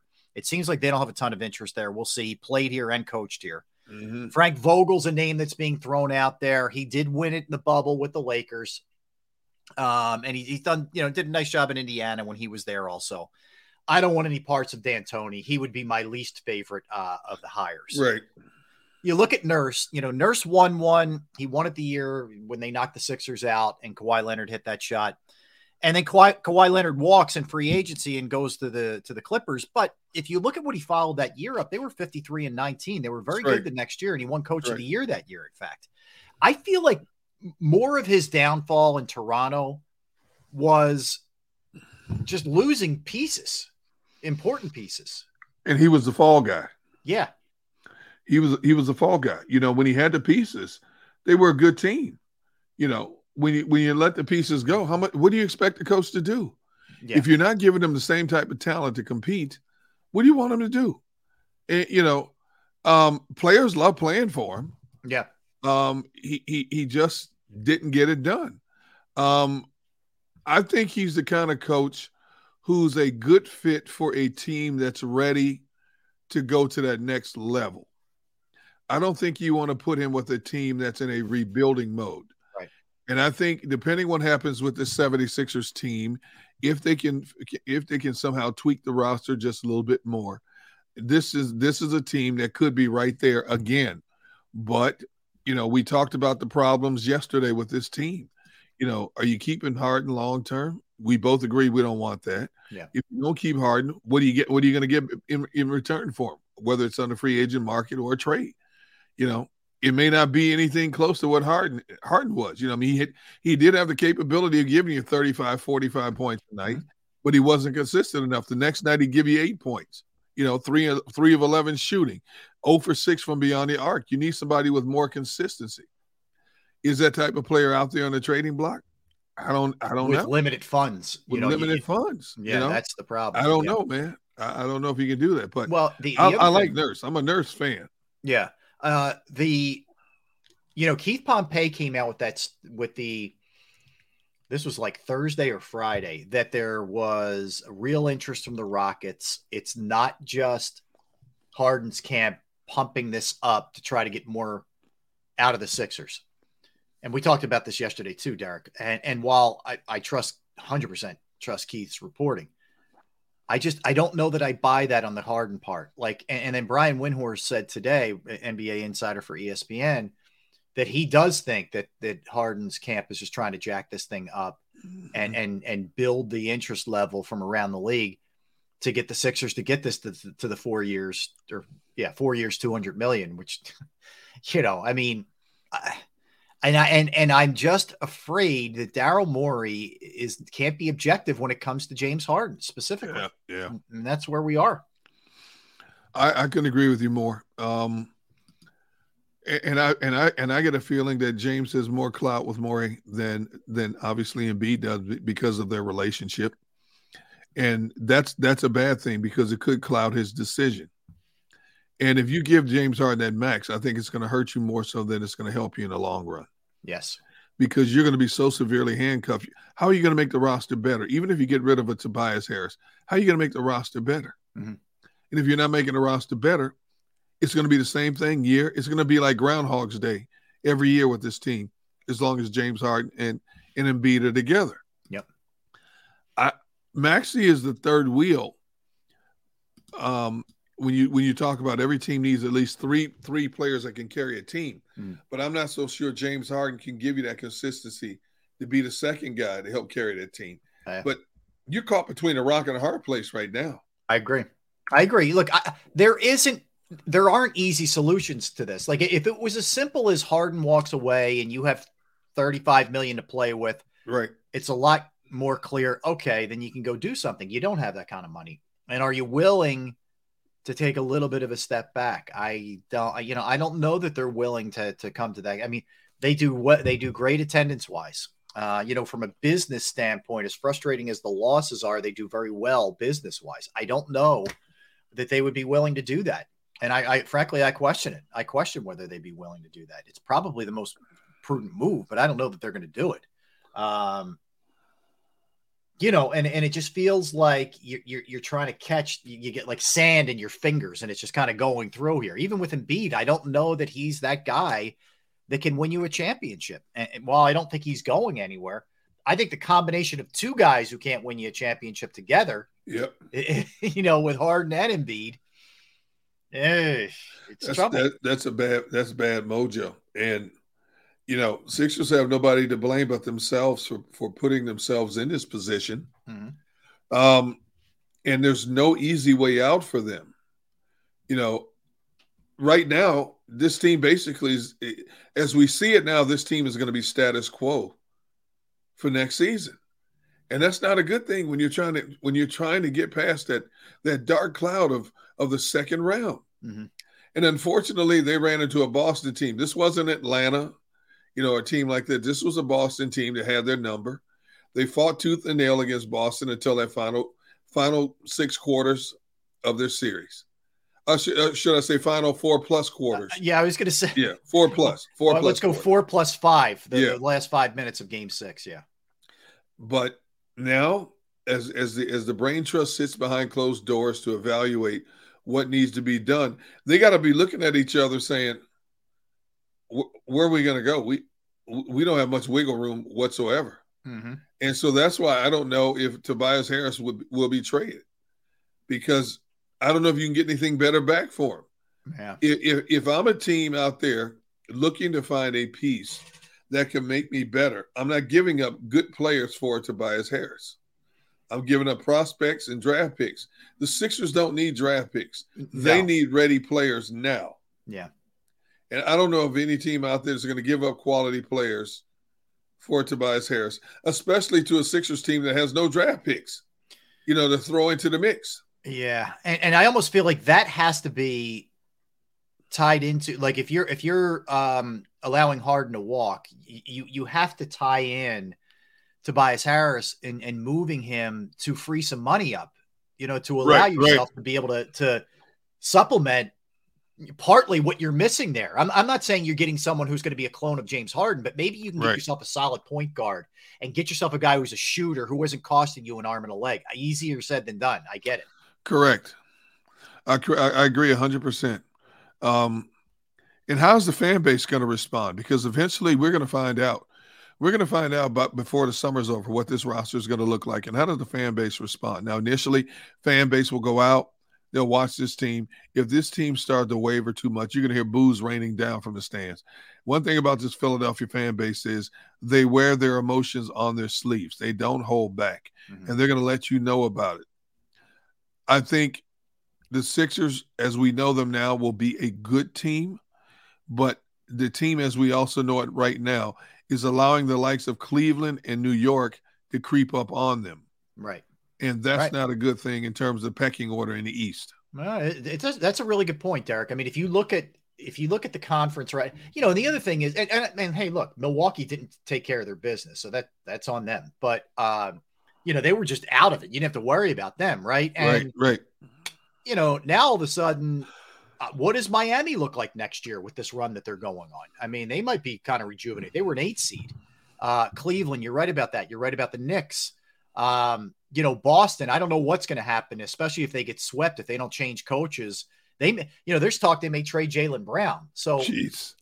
you know, that they could look different um, for sure. So, yeah, this can this can take a lot of different forms. You know, this this this conference that they're in for sure. You know, I'm looking at this, this Miami roster, and you have you have two star players, Jimmy Butler and Bam Adebayo. Um, Jimmy's making almost 38 million. Adebayo's making 30 plus million. Yeah. Now you have Duncan Robinson, who was a role player, is not even a, a, a significant primetime player, who's making 16.9. Kyle Lowry, at the age of 37, is making 28 million. And then after that, you got a bunch of guys making anywhere between one and seven million. Mm. Um, and also, you know, don't forget Oladipo could be coming back. Uh, some say his career could be over. Right. But if he comes back, he makes that Miami team that much more dangerous next year as well. Mhm. So even if Miami doesn't win the title, they're going to be the same solid junkyard dog team next year as they are this year. Mm. So they're going to be a thorn in the side as well. You know, the uniqueness of Miami is, and as they've shown us this season, they can pull guys out of the G League, off the scrap heap, and make a formidable opponent out of them. That's a rare trait. Pat Riley is is is is a genius when it comes to that. Not many people, not many people, not many teams can do that.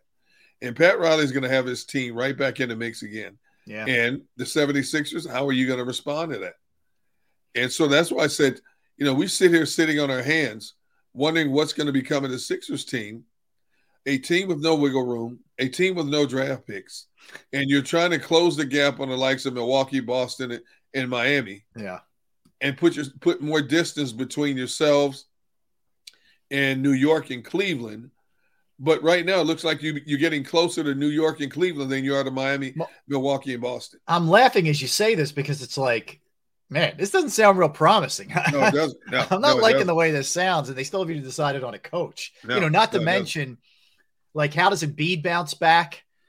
You know, next year after the way this ended, I, I wonder if the love affair with the fan base isn't it doesn't start to erode a little bit, just just little little tiny cracks, uh, you know, and then ultimately, if they have a bad year next year, does he want out? Well, we saw it happen when the Sixers went through a bad stretch of seasons. How the fan seats were empty. When you and I were still working at NBC, Yeah. you know, seats were empty. Uh, people didn't come out to the games, um, and you, you hope that doesn't happen again because this team is not the Flyers. This team is not devoid of talent. It just doesn't have enough good talent to get to that next level. Plain and simple. Yeah, well, well said, well said. All right. Uh, when we come back, we are going to be joined by Phillies analyst Ben Davis. Uh, they lose again last night, Derrick, and and you know, you keep waiting for a run. Like they took the final two out of three to the diamond uh, to the um over the weekend of the Cubs, and you're saying, all right, this this maybe this is the time, Right. and then boom. And then you have a game where everything they don't they don't hit particularly well. Uh, they don't get great pitching. Their fielding was atrocious. They they just not thinking the game well, and you just wonder at what point does this team get this their act together? And are you going to try to really flip the switch again, like you did last year, where you got it going after a twenty two and twenty nine season? So you're you're Right, starting. right. All right, we'll do all that with Ben when we come back. Don't go anywhere. He's Derrick Gunn. I'm Rob Ellis. We're Sports Take, JAKIB Sports YouTube network.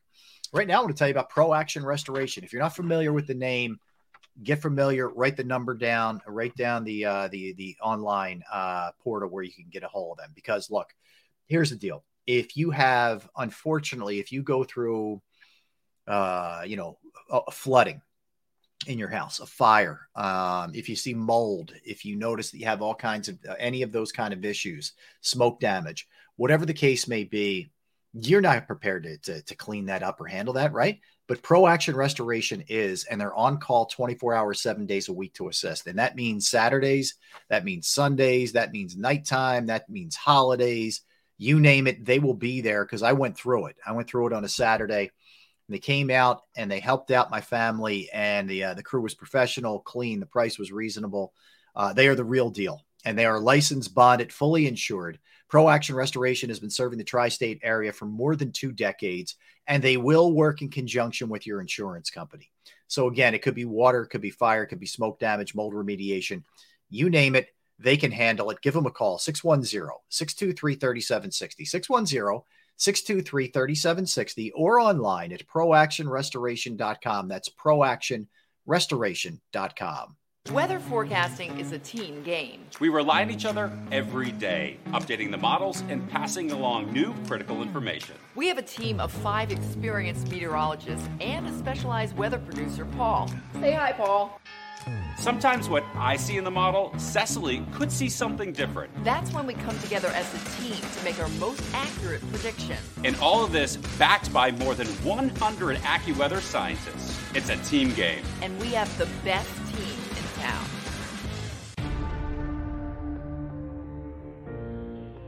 When it comes to the fight against insurance companies, large corporations, and the healthcare industry, injured victims are always the underdog. But that doesn't worry us. At Messa Associates, we're an injury law firm from Philadelphia, and we come to fight. Our clients know that they've got representation with a chip on its shoulder, and it's the same chip that makes Philly the toughest city in the country. Call 215-568-3500 or visit us online at messalaw.com. Messa Associates, the toughest injury firm in Philadelphia. Go to get your game on. Go for the beers Go for the cheers.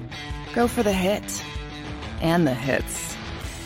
Go for the stakes and the stakes. Go to get your parlay on. Go to get your party on. Go for the scene. Go for the screens. Go for the gallery. Go for the win. Go to Ocean. Visit theoceanac.com to plan your visit.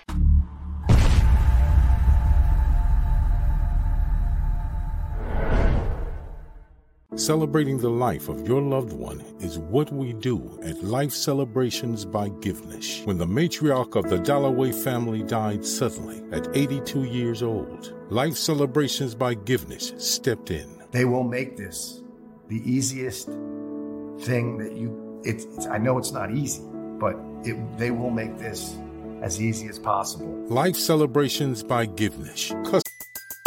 Everybody in your crew identifies as either Big Mac Burger, McNuggets, or McCrispy Sandwich. But you're the filet fish Sandwich all day. That crispy fish, that savory tartar sauce, that melty cheese, that pillowy bun. Yeah, you get it.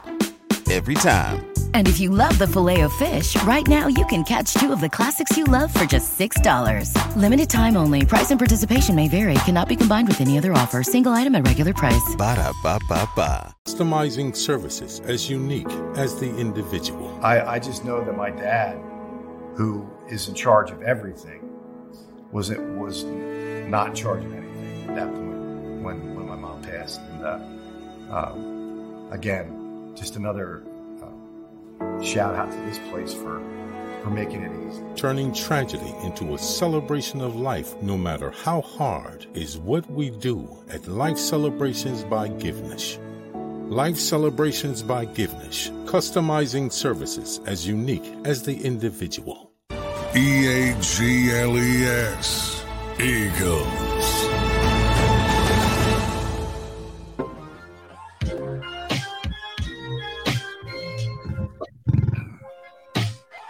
Welcome back, everybody. Derrick Gunn, Rob Ellis, hanging with you. Have you done any grilling on your Traeger, on your new one that you, you said you were going to? Uh, Why do you? Why did you have to ask me that? I'm thank goodness. because I no one- remember talking to you last week about it. You were, I don't know, hinting around. You might, I don't know, what's going on. This was before I, I knew that they were planning a surprise, um, That's true. a surprise fishing trip that didn't happen because of weather. Uh, before I knew my brother and my nephew were going to fly in and surprise me. Um, before I knew they were going to have a birthday party for me on Saturday, and then my brother and nephew were here Sunday. So, to answer your question in shortest term possible, no. I have not opened it. The instructions are still in it. Rob, see with the Traeger, you have to cure it before you use it, which means right. you have to plug it in, turn it to a certain temperature, and then let it burn, let all the, the newness burn out, the metal get seasoned. You do I- that with the lid off, closed, or open? I don't know. Oh. I- I'm assuming with the lid closed. I don't know uh, because I haven't looked at the dang instructions. Gotcha. I have never taken this long to use a grill. Father's Day is a few weeks away. I, she, she, I, if she doesn't get me anything this year, I deserve it. You know, first of all, I always tell her, "Don't give me anything." Oh, I I don't really forgot that was anything." your Father's Day gift, right? Yes. and you haven't even year- you haven't even dude on it once. I'm telling you, it's Oh, still squeaky clean. The metal is still shiny. Oh my god. There are no burn marks on it. Nothing. Oh my goodness. Yeah, you're in trouble. I don't think you're getting anything this year.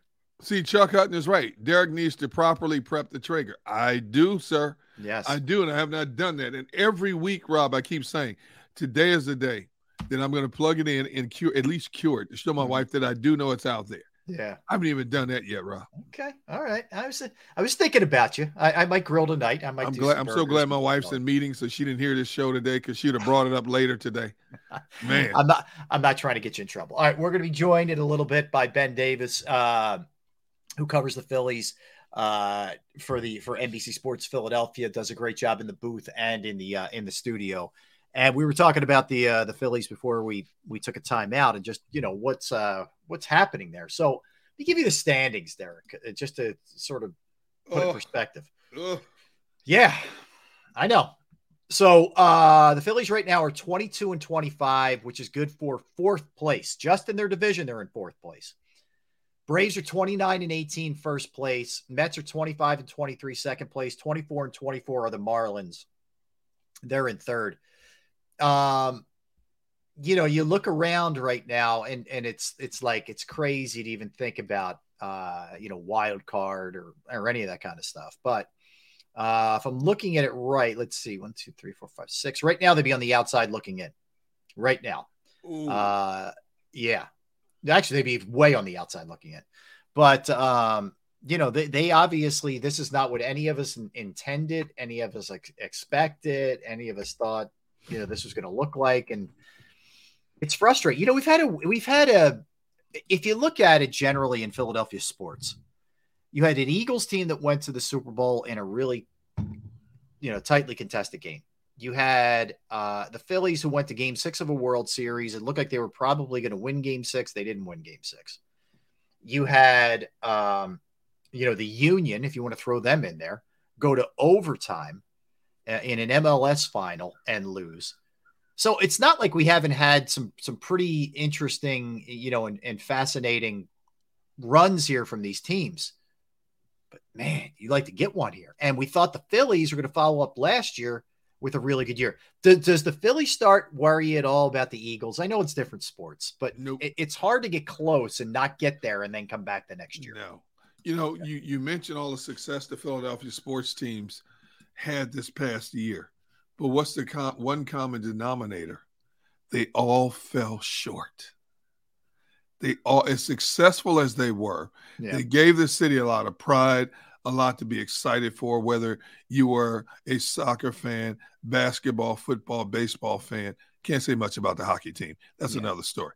But they gave you the excitement. They kept you interested. They made you proud to be a Philly fan. And all of a sudden, the air was let out of the balloon at the worst time possible. Right. But I'd rather have a bunch of teams that are relevant more so than a bunch of teams that are bottom dwellers.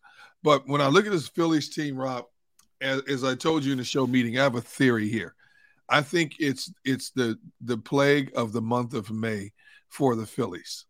If you go back to last year, The Phillies struggled through May, then they made a managerial change. Now, they're not going to make a change this year, but I think the month of May has been an enigma for this team. Mm-hmm. And I think we're seeing the same thing now. So that's why I'm not too hard on the Phillies right now. Okay. They're three games below sea level. Yes. Pitching has been inconsistent. Yes. The bats have not heated up yet, but they started heating up in June. And June is right around the corner. Heck, June is what? Less than, than about a week and a half away? Uh, yeah, I mean today today's the 23rd. Where you know 23rd. Yeah, a little more than a little more than a week. See, so I'm trying to stay as positive as possible with this team. There's still very there's still a whole lot of baseball to play, and as we know, you know, you can be in fourth one day and all of a sudden you're you're pushing for the division lead the next week. That's how streaky baseball is. You know, you get hot, other teams get cold. You get cold, other teams get hot. Right. So I'm trying to be as positive as I can. Now, at the end of June, if we're still looking at this Phillies team that's below 500, that is not playing up to potential, the bats are still inconsistent, then I'm going to be more consistent in my statement that I don't trust them. Yeah. I won't trust them the rest of the season. Yeah, no, I, I and I get that, I, and I, it is, it, it's, you know, the, that's the hard thing about baseball. When you're in the midst of it, it, it's really hard to have perspective of how long the season is, and especially with the sixth wild card, it's just such a different Yeah. story now in, in terms of having the ability to to get in, like teams do. You know, I, the other thing that I'm I'm encouraged by, and tonight's going to be tough because you're starting Matt Strahm, and it's a bullpen game, and Dylan Covey, who's got a six ERA, is, is going to be jumping in there. That's the hard thing. Um, the and we'll be joined by Ben Davis in a second. He just shot me a text. He was running a little late, but um, I believe Dave Dombrowski and John Middleton are so committed that they will make a trade. They will absolutely Ooh, make a trade you think if so? they need to. Yeah, I think if you need a starting pitcher, and it's it's it's looking pretty obvious like they do need a starting pitcher, I think they'll make a move, and I think they would. I think they do it sooner rather than later. I don't think they would wait all the way until the trade deadline. I mean, you talk about late July at that point. I think they would do it Yeah, you are. At some point in in June. You know, some maybe mid to late June. I think that if it still looks like this, where it's a scramble after Nola and Wheeler, I think a trade's coming. I do. Well, Derrick. even Nola, even when you take into consideration Nola and Wheeler, right? This this staff doesn't have three consistent starters yet. Hasn't yet. You know, they, they it's bad enough they don't have a fifth starter to take off to take some of the pressure off the frontline guys. Mm-hmm. Their first three starters up to this point have not been what we thought they would be. Nope, and including You last. know. And look, he, he wasn't helped by his defense for sure, but it, would- you can include last night uh, in that. All right, joining us right now, uh, I mentioned does an awesome job. NBC Sports Philadelphia, uh, both in the studio and calling the games as well, uh, along with Tom McCarthy. And there's our guy Ben Davis. What's happening, Ben? How's Man. the storm a little dark here, guys? My apologies. I don't have the right lighting. You didn't, you didn't you didn't pay your light bill again? Is That's that it. it? Come on, man. we, we can't take you anywhere, Ben. I know. I know. How's it going? Good, buddy. Good, Good, good, to, Good. good to catch up with you, man. Um, Yeah, absolutely. Ben, I, I think we're all in the same boat here, right? You, you, you, you know, they win the last two games of the Cubs series. You're saying, all right, maybe now, maybe now you start getting some traction here and you start playing quality baseball, get on a little run because it's been the ultimate five up, five down, five up, five down, blah, blah, blah, blah, blah. You know. Um, but they just can't seem to do it so far. Is there one thing, Ben, or is it just way too many to put your finger on? There, there's too many right now, and it's not. They're if if they're doing something good one night, they're not doing it the next. And if they're if they're pitching good one night, they're not getting hitting. If they are hitting, they're not getting the pitching. They're just not. They're consistently inconsistent. That's the best way to put it. I think uh, the starting pitching has been a letdown, and the defense has been a letdown. You know the average. Their averages are going to go up or go down. This lineup is too talented to be to be kept under for that long. But I thought the pitching would be a lot better, especially the starting pitching, and I thought the defense would be a lot better. Last year we were so concerned about the defense. Although who's going to catch the ball? They were they were okay last year. This year it has not been the case. They're they're making fundamental mistakes uh, seemingly every night. Hey Ben, the one thing with Rob Thomson that really is really starting to irk me is he keeps tinkering with the lineup, and I think you should put guys where you want to put them and let them just settle in over a, a long duration of time to get comfortable in their roles. Yeah, I, I don't want to see Stott in- in batting lead off one game and batting six the next game. I don't want to see guys keep moving around. Yeah, you you you brought these guys in here for a reason. You know, most of them, uh, except a few additions, have played together, so they know each. Does, am I wrong in thinking that you need to settle on a lineup and just let it go for a while to get in a groove, so to speak? Yeah, I think so. Just let it breathe a little bit. Uh, yeah. I think Stott has pretty much handled himself against lefties, so you can just say we can't move him down to the six hole when when the lefties on the mound like they did last night and have Turner leading off.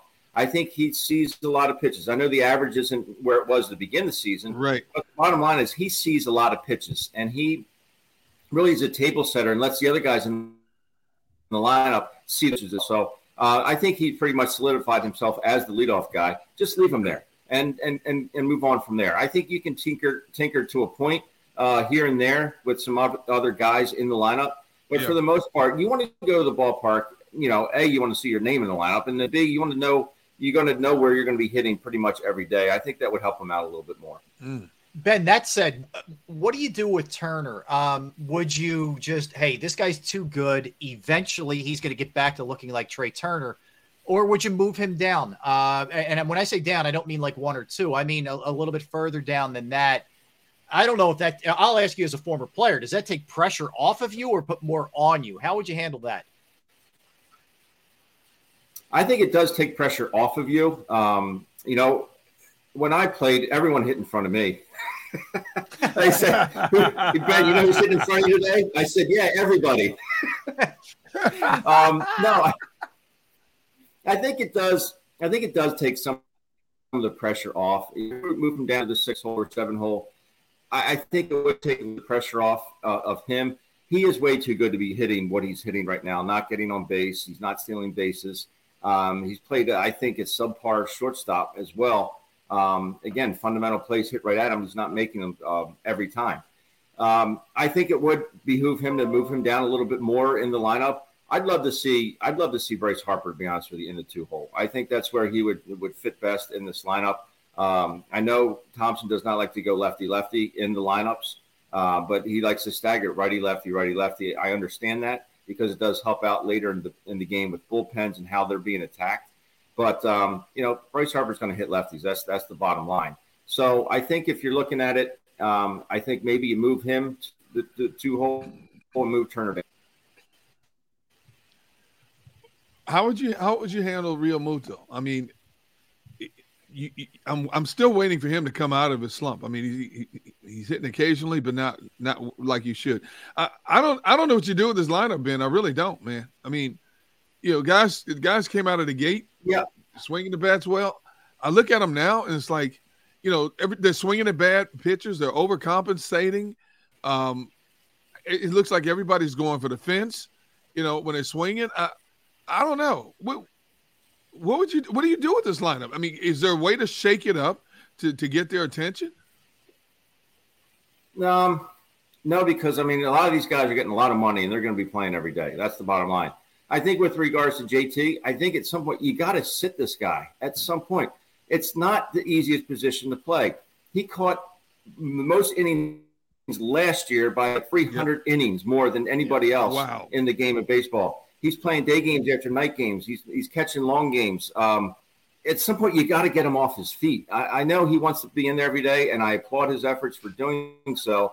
But you have Garrett Stubbs for a reason, and he does a very good job behind the plate. He'll get you a hit here and there, and, he, and the pitching staff likes throwing to him. You got to get JT off his feet. Um, I, I, think six or seven would be the best spot for him in the lineup. Um, I like him in that in the six hole or possibly the seventh, like I just said. But uh, if he's he was really he came out gangbuster. He was swinging the bat extremely well, and I think he's just a little fatigued right now. And as much as as tough as durable as the guy is, you got to get him off his feet. Ben, you, you look at uh, it doesn't seem to be any easy solutions here from a pitching standpoint, um, and, and, just what's going on, and you got to get through a bullpen game tonight, etc. You feel like a move's coming soon. Uh, do you feel like they, are going to have to add something? Because it, it, feels like a lot's up in the air right now. Like Nola, uh, although he was awesome on on Sunday, Nola and Wheeler have been solid, but not excellent. Um, Ranger, eh, right? It doesn't feel like he's there yet. Um, and then you get beyond that, it's hold your breath with Taijuan Walker, and then nothing after that. What, how do you see this playing out? Are they going to wait patiently for Painter? What happens here? I think you're almost kind of forced to go get somebody or, or bring somebody up. You just can't keep burning your bullpen like they are. Uh, I wouldn't put it past Dave Dombrowski to go out there and get somebody because they, they need somebody. Again, these guys eating up a lot of innings. You, you saw Walker in that last road trip. He doesn't get out of the first in San Francisco. Again, burning your bullpen. Um, they they just been way too against it. Ranger has been kind of a disappointment since he's gotten off the IL. Uh, Walker's been unbelievably inconsistent. Uh, and even to a point, like Wheeler, as you mentioned, I heard you talking before I got on. You know, defense let Wheeler down last night. But if he's your guy, if he's your ace, you, you got to find ways to get past that. And uh, they're going to be okay, I think, especially Nola and and and uh, Wheeler.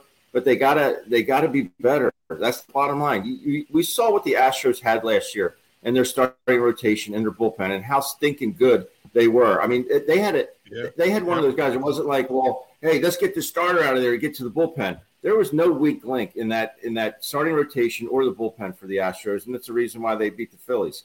Uh, the Phillies, they're going to hit at some point, and they're going to be a little bit more consistent, but they have to get better starting pitching. And again, the defense, they have to shape up. Hey Ben, give me a breakdown of Wheeler in particular. He's only had one win this month and four decisions, and he's gone. He's gone seven innings once. Once his other innings have been five and six innings. He's been tattooed for seven, eight, nine runs in in his three losses. I mean, not not disastrous, but not the Zack Wheeler we're accustomed to. Is it mechanical with him? No, I, just don't, think he has the fastball command. Um, I, I, think he falls in love with the, the, the cutter slash slider that he throws um, awful lot, and sometimes it backs up, and sometimes it gets hammered. Um, it, it's it's a pitch I think that when it's on, it's really good, but if it's so so, you got to find other ways to execute. Um, but his fastball command, I'd like to see him rely heavily on that sinker. His sinker is awesome, and you could sometimes it's so good you could literally tell a right-handed hitter, "Yo, dude, I'm throwing you a sinker," and there's nothing he can do about it. He's still going to roll it over the shortstop or third base. That's how good this sinker is.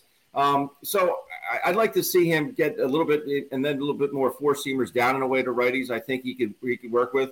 It seems like when he's going away to righties, it's always with that cutter or, or slider, Yeah. whatever you want to call it. Um, I'd like to see him throw more fastballs. Hmm. Yeah, I, I Ben, I, I'm with you, I- and I just feel like I- I don't know. Is this uh, is it a general sort of malaise? Is it a hangover? Is it did they think they were going to because they went on that run for a month that they were going to be better than they actually are? Like it, it, it's just I see things last night like Wheeler doesn't cover. You know, Stott makes a mistake. Kody Clemens makes a mistake. There's there's other things that happen during the course of the game that, that feels like this team isn't quite dialed in the way that they should be mentally.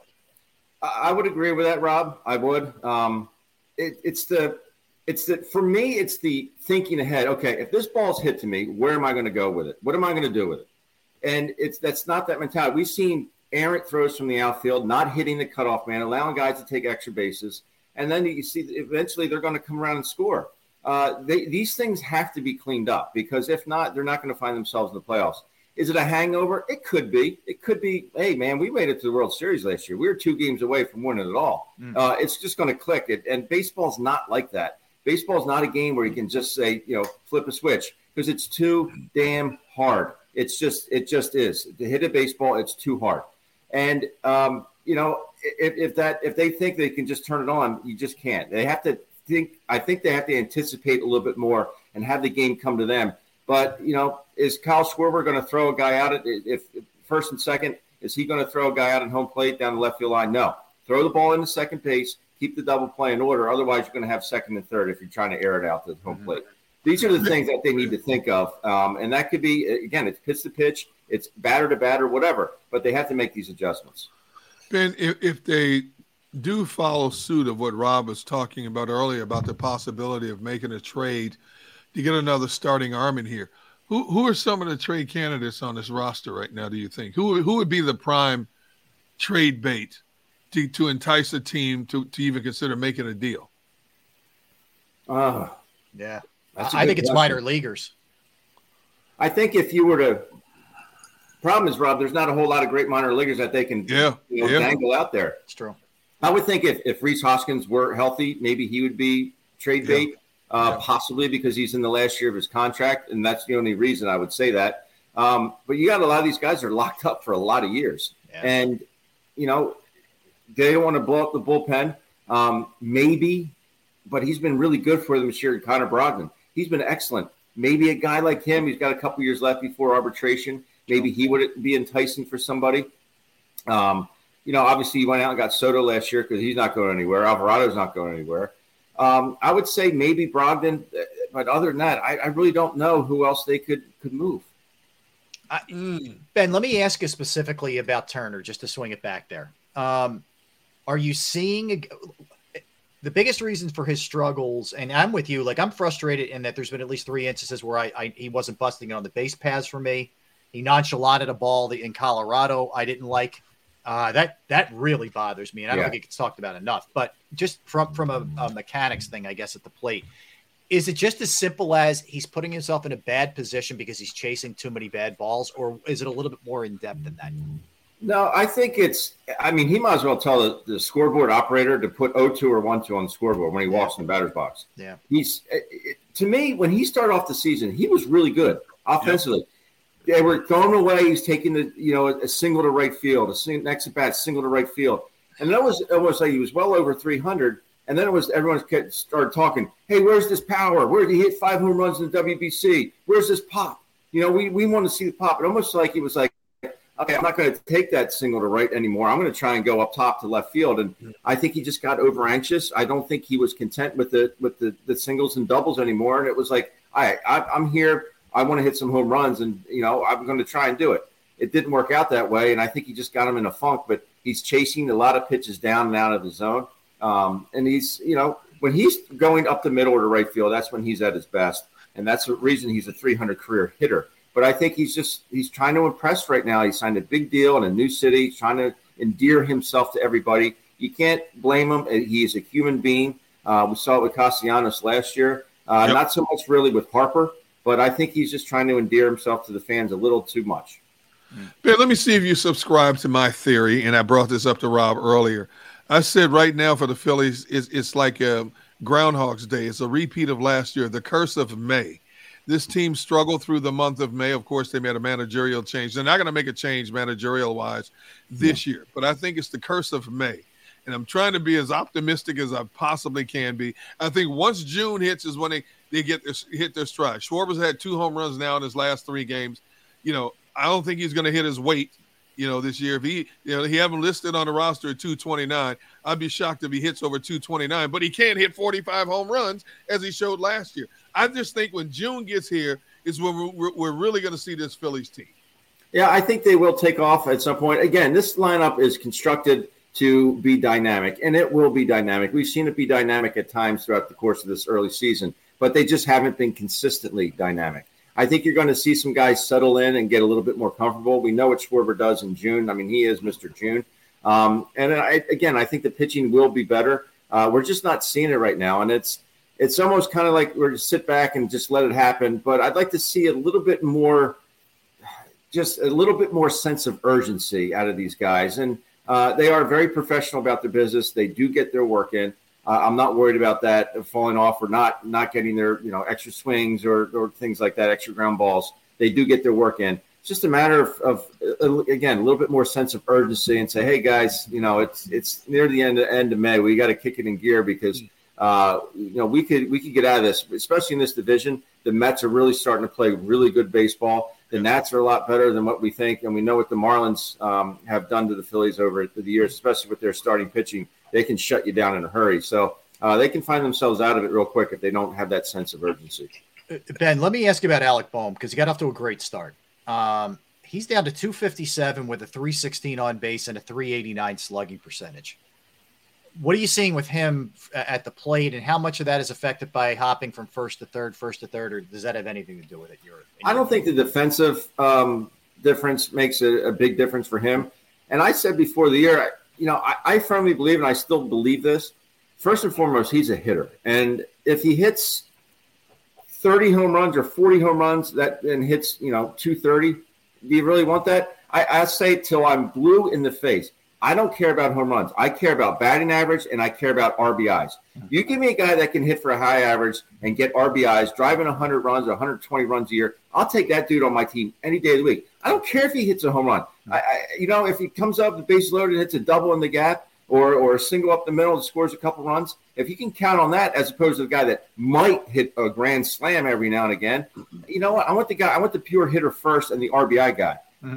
That's what he was earlier in the season. He was a pure hitter. I just see him being over anxious, uh, like a lot of the other guys in this lineup. Over anxious, swinging at first pitch fastballs in off the plate and getting jammed, popping them up. Um, he's a better hitter than that. Um, I think he's another guy that, that hears the hears the voices. Uh, oh, he's he's a corner guy. He's got to hit home runs. Um, I think first and foremost, get back to being a hitter first. He's too big and strong for the home runs not to come. They will come at some point. Maybe not. Maybe he uh-huh. does it 35 year. But I mm-hmm. think he could. If he hit 20 home runs and and hit you know 290 to 300, I'll take that any day. Gotcha. Hey, hey, Ben, how guarded do you have to be, whether in the studio or in the booth, with your comments, especially when this team is as frustrating as it is ha- as it has been for the first two months of the season? Do you do you think you have clout enough to say whatever you feel and be as passionate as you want to be about what's going on, or do you really have to sometimes think uh, thoroughly think things through before you project them because you know you have to answer to NBC Sports or to the Phillies organization. Yeah, I think first and foremost, you have to be honest and true to the fans because they're the ones that are watching what we do for a living. Um, and this is a, a, city. I mean, let's face it. We we all know this city extremely well. We can't blow smoke where smoke doesn't need to be blown because these fans know they're they know they're very uh, knowledgeable and they'll call you out on it. Um, certain things. I mean, I think a lot of these players are are, are accountable. Like the play that you mentioned, Rob, about the, the line drive in Colorado right over Turner's head. Yes, Trea Turner. I said, yeah, I catch that ball 100, not 99 out of 100 times, 100 times out of 100 times. And I think to a man, these, these this team is very accountable. Um, if something's good, bad, or indifferent, you know, that's my job. I got to call it out. And, you know, we fly with the team. You know, we, we have to walk by the players when we get on the plane. Um, but I think as, as long as you're not, you know, going after their their family or anything like that, I think they're going to be okay. Um, but I think again, they're very accountable and they they see things. I think the way you know a guy that's been watching baseball for 46 years would see it. They're they're knowledgeable and accountable, and as long as you're not you know destroying on every play, uh, but you got to be honest to the fan. All right, Ben. When do we see you next, man? When do we see you next, either studio or booth? I'll be in the. I'm on this next road trip to Atlanta, New York, and Washington. So we leave tomorrow after the game. Get down to Atlanta. Where we will not. You will not see us on Sunday because that's the game of the week on ESPN. Right. Um, but we'll have the three three in Atlanta, the first three. We'll have the three in New York, and then three in, in DC. So Awesome. hopefully the weather's good and it cooperates. And um, this team can, I think, that make a statement because they are facing three National League East teams. If they get on a run here, that can make a statement because um, you know they're not going to face them as many times as, as in years past. So if they can make a statement in the in the division, I think it would help them out in, in the long run. All right, Ben. Thanks, man. Appreciate you giving right, us a couple minutes. My Uh, safe pleasure, trip. guys. Yeah, All right. safe travels to you, brother. Take Thank care. you. We'll That see is you. Ben Davis, NBC Sports Philadelphia. All right, Gunner, let's get a timeout in. Let's come back, turn our sights to the NFL. Uh, not only are we going to do defensive goats, greatest of all time, we'll get a little bit more into the flex. There's some tweaks in the kickoff uh, rule now, which we will we will talk about. Austin Ekeler's future, where that's headed. Roger Goodell extension. There's a lot of uh, meat on the NFL bone, which we will get into when we come back. So don't go anywhere. Derrick Gunn, Rob Ellis. We're Sports Take, JAKIB Sports YouTube Network. I'm going to tell you about Flynn Tree Services. Yes, Flynn Tree Services is an experienced, licensed, and insured Pennsylvania tree services company that will trim or remove any unwanted trees off of your property. They are experts at trimming all types of trees, and they serve southeastern Pennsylvania, South Jersey, and northern Delaware. They specialize in tree removal, stump grinding, as well as tree pruning. Now, this is a great time to get your trees evaluated when the weather's nice and calm before the summer and the winds and the rain hit. You can go to their Facebook or Instagram page for a sampling of their work or more information. Give Flynn Tree Services a call at 610 850 2848. 610 850 2848 or online at flynntreeservices.com. That's flynntreeservices.com.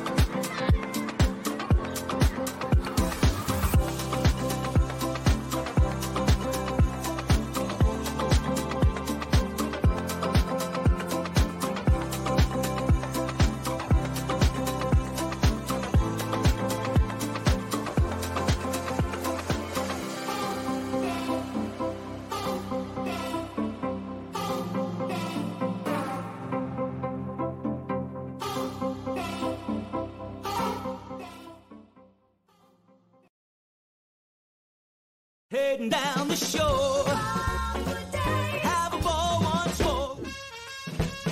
Here, imaginations run wild and time stands still. Because here, you can find the best of the Jersey Shore all on one five mile island. So leave the old you behind and get lost in the woods.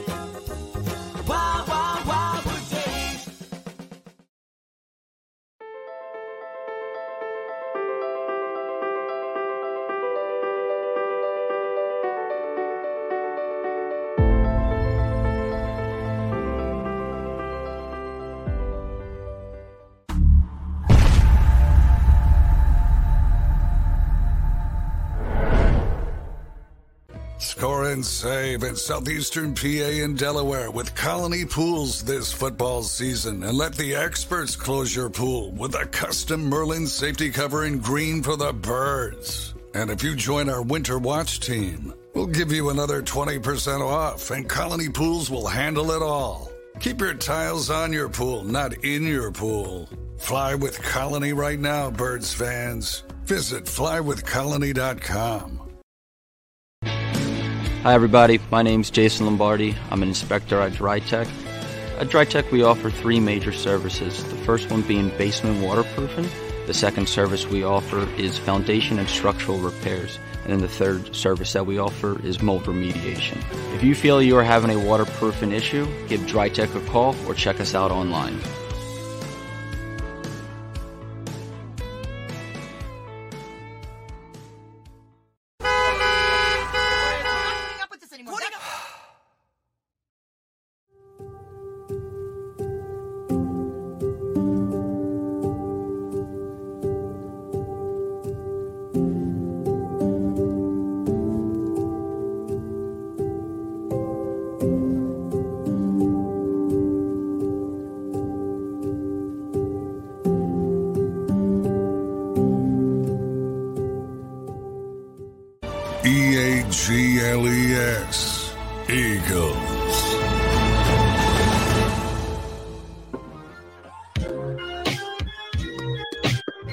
Up, everybody? Thanks for hanging out with us. Good to see you. Good to be hanging with you. Yes, I agree with Chris D. Let's hit that like button, folks, if you could. We would appreciate it. Good to check in with Chris. Um, Chris I- D, where you been? I know, man. She's been uh, laying low lately. I don't know. Uh, busy. So Austin Ekeler, Gunner, we thought he was going to be uh, playing elsewhere next year, but he will remain a Los Angeles Charger. They they worked some very uh, attainable incentives into his contract, so he will not be going anywhere. That's good news if you're a Chargers fan because that guy's a stud, uh, running and catching.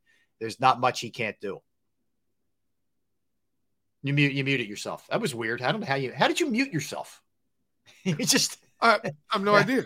I- you can hear me now, right? yeah, we got you. Can you hear- can you hear me now? Can you hear me now? Is this thing on? Um, I think I think he is the epitome of a Swiss Army knife um, in the offense. He's very similar to a Christian McCaffrey. Yeah. uh, can do everything: running, p- catching, uh, blocking. Uh, m- m- nightmare matchup. And when you look at that that that Chargers offense, um, they need him to make that offense flow. It's a very very potent offense, um, and, and it's a, it's it's an offense that can explode on you. But he is the catalyst that makes that offense go. Yeah, And no the fact that you know we thought that that he was going to be traded, uh, great move if you're a Chargers fan that he's going to stay in the fold at least for one more year to see if the Chargers can get over the hump. As, as I've talked about time and time again, this is a team for decades that always finds a way to stumble over themselves.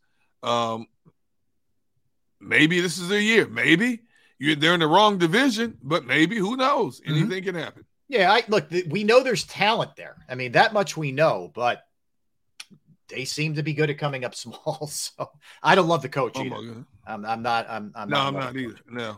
All right, I'm curious. I want to bounce this off you uh, because we talked. We were talking about how you know with this Thursday night flexing, the the league once again shows that they don't really care about the the uh, the players and, and their health and all that. But um, fair catches on kickoffs, Derrick, uh, have now been uh, more incentivized. So um, you remember one thing that became popular last year was sort of the pop up kickoffs where guys would catch them, and, and Mm-hmm. you know sometimes you you can you can catch them, and and you know because they're short, you're going to get a good field position, but other times you catch it, you get drilled. Well, you can fair catch those now, and you will automatically get it at the 25 regardless. So let's just say somebody pops Okay. one up and you catch it at the three. You know, instead of try, having to try to return that bad boy and getting lit up, you can fair catch it and you get it at 25 regardless of where you fair catch it. So a lot of people feel like this is the precursor to them eventually getting rid of kickoffs altogether. But what, what do you think about this rule? Well, it's another facet in trying to minimize the concussion elements. They always talk about how the kickoff is probably at this stage the most dangerous element of the of the pro game in terms of violent collision, so on and so forth. You know, they did away with the wedge years ago of players being able to hold hands and stuff like that. Um, and, and I think you know it's it's worked in a college game. You know, so why not? The pro, I'm surprised it's taking this long to adapt it at the pro level. If if a guy gives himself up and calls for a fair catch and a kickoff, you know, so be it. You know, um, it, it hurts the kickoff team because you know sometimes, you know, a guy makes a mistake and he should have let it go and he catches it and all of a sudden you bury him inside the 15. Right. But now, you know, uh, it, in some ways it gives an offense an advantage to gain additional yards in what could be a bad situation for them. Yeah, the concussion rates on kickoffs have really gone up the last two years, nearly twice as high as the average uh, of offensive or defensive plays. Yep. And they're trying to tweak them and, you know, whatever. But look, I'm okay with this. I, I, I know people are going to get angry at any kind of change, right? But, you know, if that's ultimately what they're trying to do, I still get pretty good field position at the 25, even if this guy, you know, has a great kick. But uh, yeah, I mean, it's going to be interesting to see what ends up happening there. You know, that's for sure. Um, all right, so that's the uh, that's the kickoff thing. So I wanted to bounce a couple other things off of you, uh, NFL wise. Looks like Roger Goodell's deal is just about done.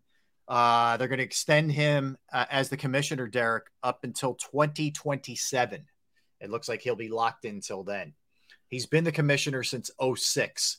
So he this would be more than a 20 year run for Roger Goodell. And for people who are, I'm sure, yelling and screaming, listen to this right now.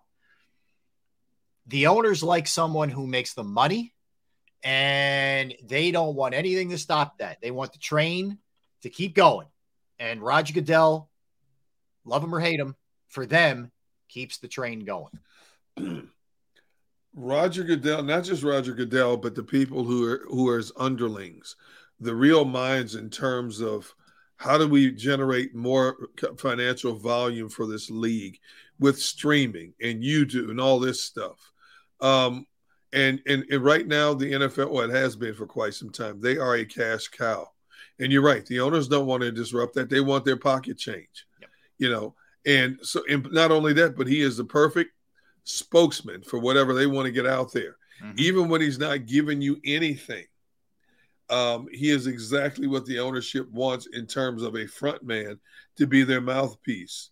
Now, I know the players are not going to be too happy about it when it was revealed in his last contract, his his package, so to speak.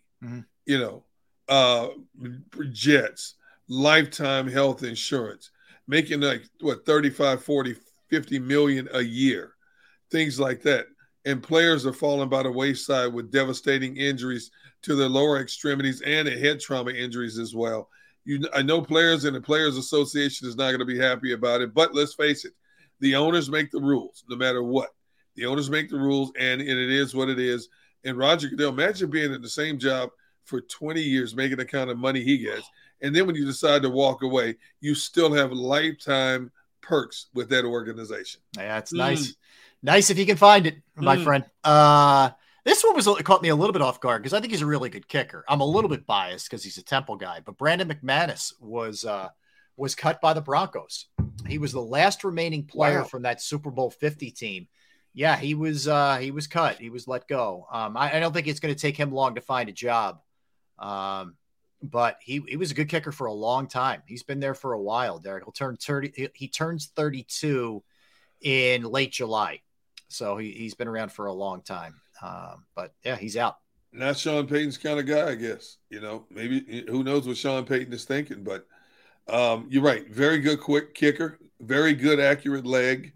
I'm surprised that uh, they're letting him walk like that.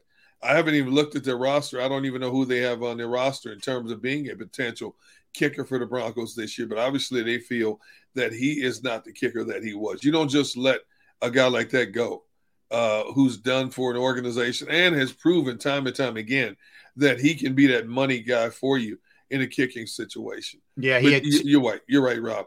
He won't be on. He won't be in the unemployment line long. Oh no, no, he'll he'll, he'll find employment soon. Uh, he has two years remaining. Here, he had two years remaining on a four-year extension he signed in 2020. He was scheduled to make four po- or count 4.98 against the cap this year. So I, I'm sure that plays into it. That's a that's a good amount of money for a kicker. But hey, man, you, when you need one, I, I mean, look, it's nice. The, the we always talk about the Eagles special teams. You never have to think Yep. about it with Jake Elliott. You know that Yep. that's that's a nice thing. Um, that's for sure. All right. And your and your buddy Siposs. Oh, stop, please. Uh, that's why I wish I wish he was a punter. I, I, McManus actually punted at Temple. He punted and kicked. So Did he maybe- really? Yeah, oh, yeah. Maybe he can come here and punt. Um, Wow. I thought you'd enjoy this. The 2025 NFL Draft will be in Green Bay, Wisconsin, my friend. Um, interesting have a- move there. I have a one word answer for you. Why? Why? I thought you would defend it and like it and be happy about it. There is absolutely nothing in Green Bay. when you look at when you look at the cities that have held the NFL draft, they are cities that give fans, not just the local fans, but the multitude of fans who come in from other cities, a lot of things to do. Even in Kansas City, you know, you got great eating facility, great steakhouses, great multitudes of great barbecue joints in Kansas City. What does Green Bay have to offer? First of all, they don't have the hotels to accommodate. Um, what was it? Over 330,000 fans attended the one in Kansas City. Yeah. 330,000 fans is more than double the population of Green Bay. Mhm. And you don't have the hotels to accommodate that. Your biggest hotel. Why do you think every NFL team basically stays at the Paper Mill Inn in Appleton, Wisconsin? Because that's the biggest hotel they have to accommodate a pro team. And it's an old hotel. It's a great hotel, old hotel with a great sports bar in it. Uh, Vince Lombardi Steakhouse is there. But all the other hotels are like your, your standard chain hotels. They have X amount of rooms. That city can, and your, your best restaurants in Green Bay is uh, Brett Favre Steakhouse or a place called Prime Quarters, where you get to go and you pick your steak out of a cooler and you have the option to stand around a grill and grill it yourself. Outside of that, there's not a lot of great restaurants in Green Bay other than chains. So I can't believe they gave Green Bay uh, they gave Green Bay the NFL draft. I am shocked as I sit here today that Green Bay is going to be hosting that draft. Okay. All right. It is in Green Bay. Uh, and as we know, the Super Bowls uh, this year will be in Vegas. Uh, Super Bowl 59, which is the following year, will be in New Orleans. And then Super Bowl 60 will be in Santa Clara, where the 49ers play. So that, that's the that's the home for the next three years.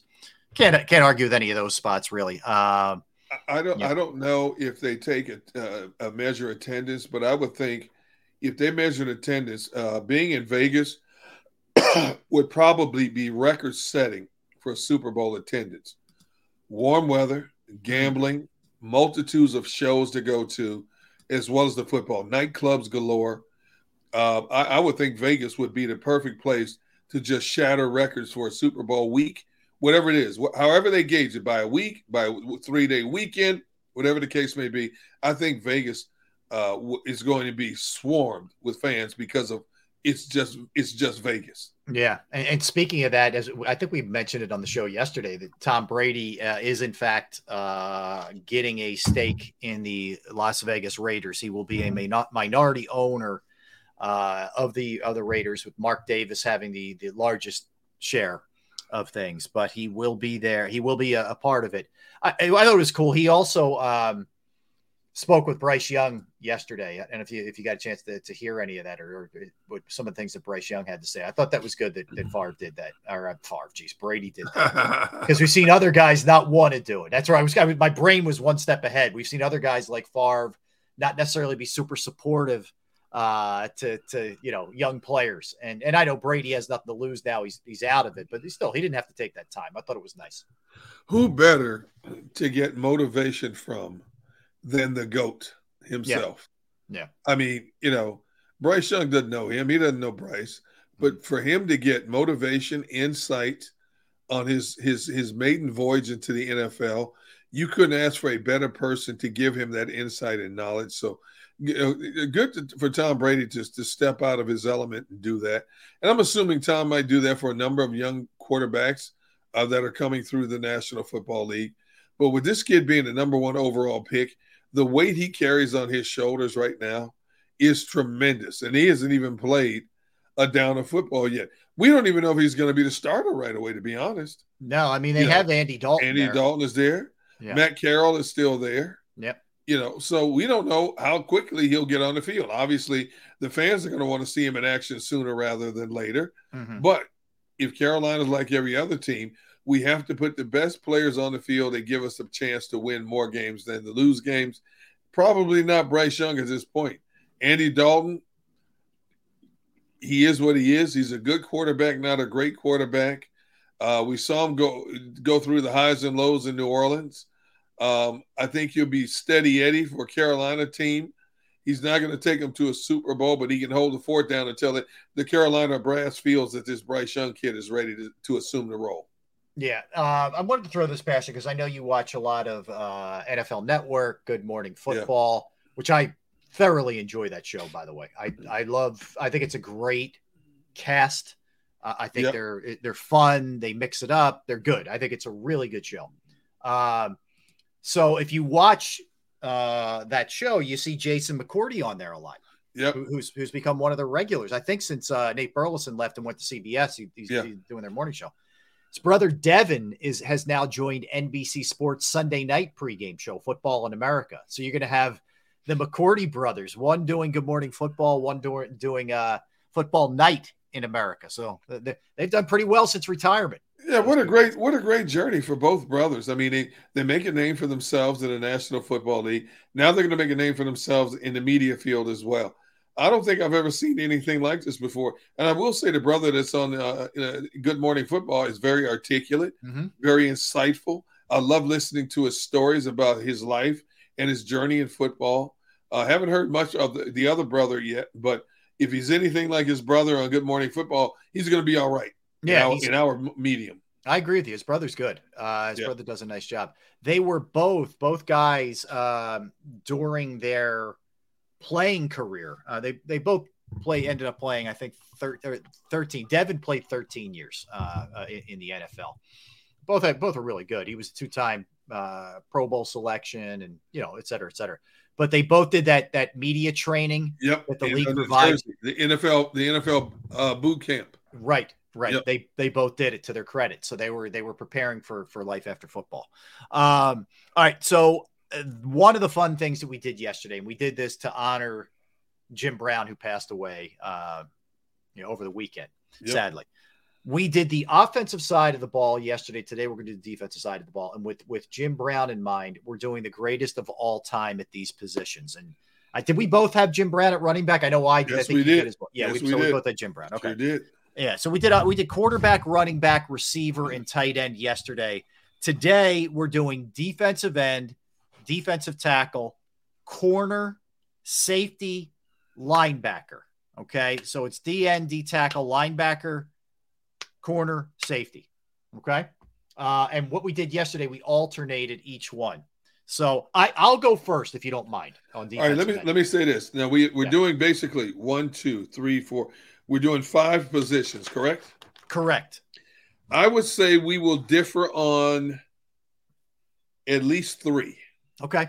Yeah, You know, because you, Yeah. we Derrick and I are typically pretty close when it comes to these kind of things, Right. Uh, with our thinking. Okay, okay.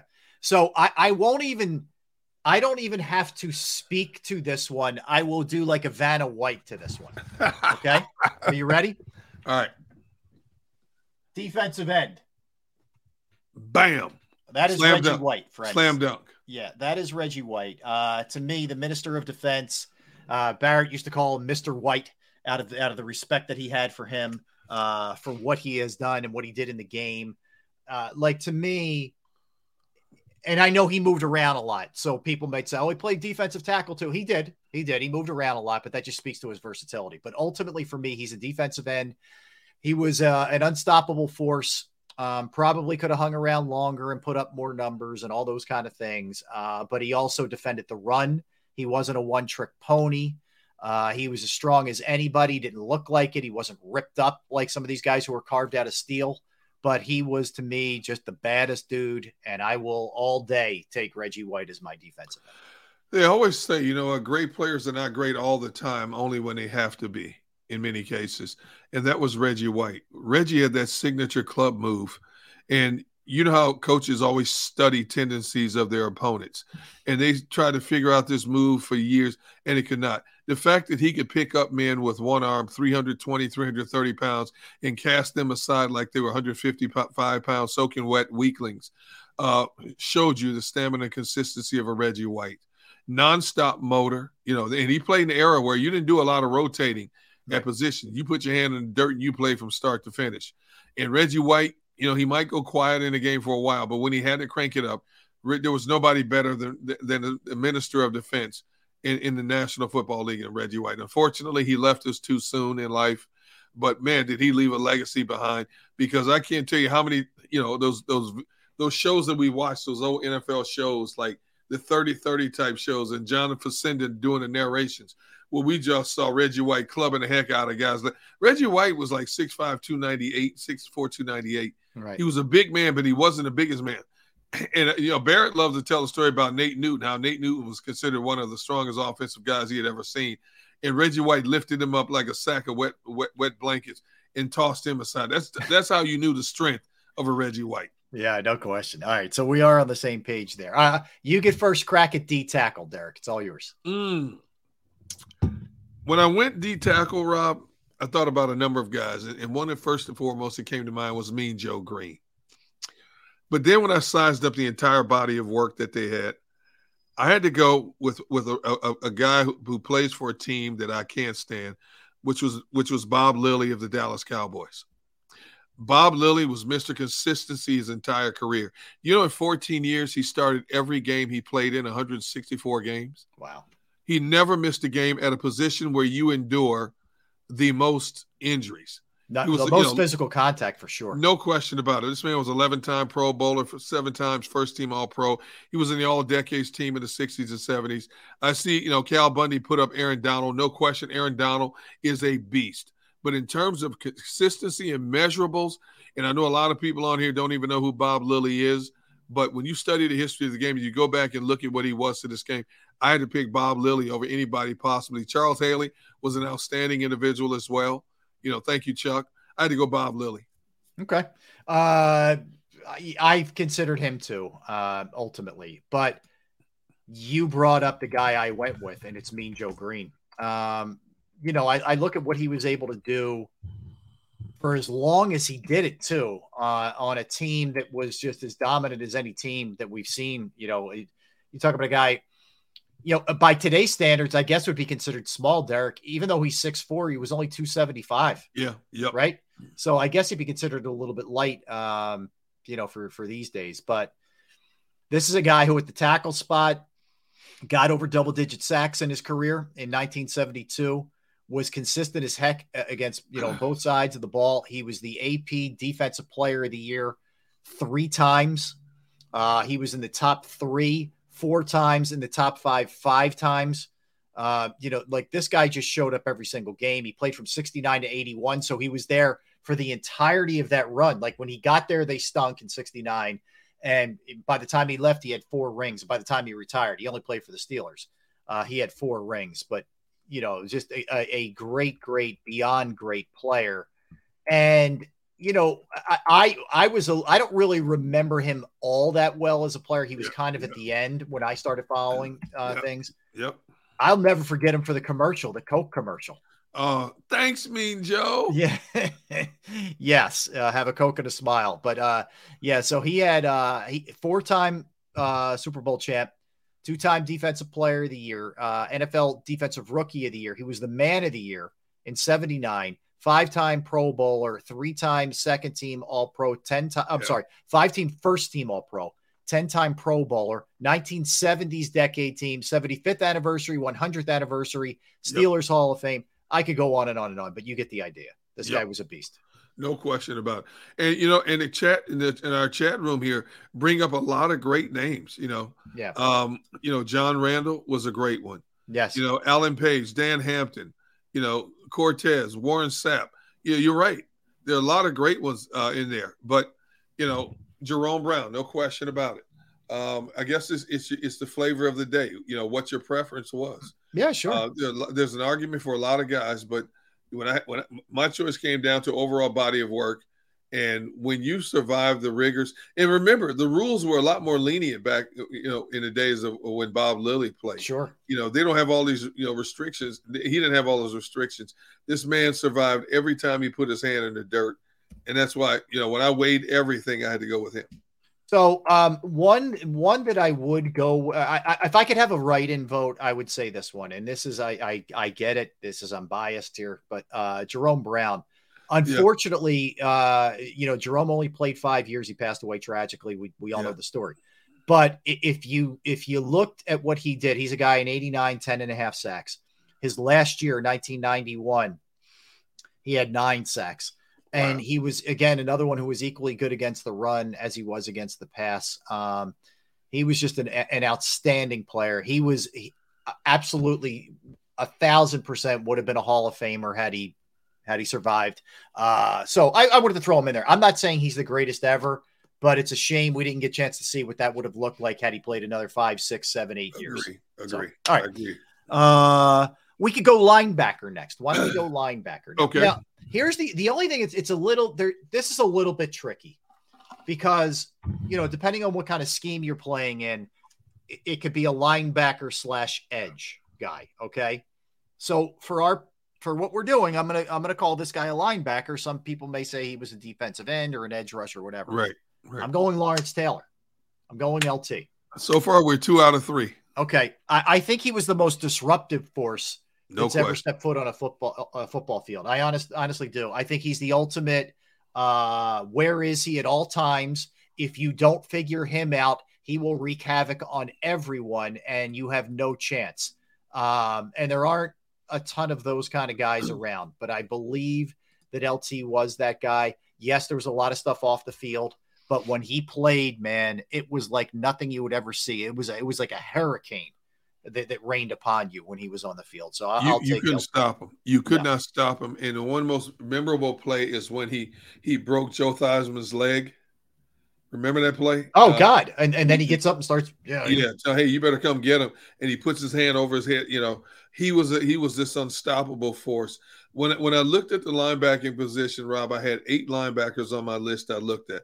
I had Jack Lambert, Jack Ham, Derrick Thomas, Derrick Brooks, Ted Hendricks, Dick Butkus, and Ray Lewis. Yes. And I looked at all of these guys, and there's still about 10 more I could have put on that list as well. But nobody, and I mean nobody compared to what Lawrence Taylor did on a football field. That man had 132 and a half career sacks. And as we found out later in life when he started talking on all these different shows, there were times, you know, he was hung over. Mm-hmm. There were times when he was inebriated. There was time he had issues with substance abuse yep. in his life. And this man stepped on the football field, and his teammates would talk about, you know, you, you, Lawrence would not always practice 100% every day. Mm-hmm. And when you're playing for a coach like Bill Parcells, you know, Bill Parcells tried his best to get him to to to, to eliminate certain things in his life, and he couldn't, unfortunately. But when that man stepped between the stripes, when you snapped the ball, there was nobody more feared in the National Football League than Lawrence Taylor. Nonstop motor. Um, and, and you he, he would come at you, he would come at you from the outside, he'd loop around and come through the inside. There was no way.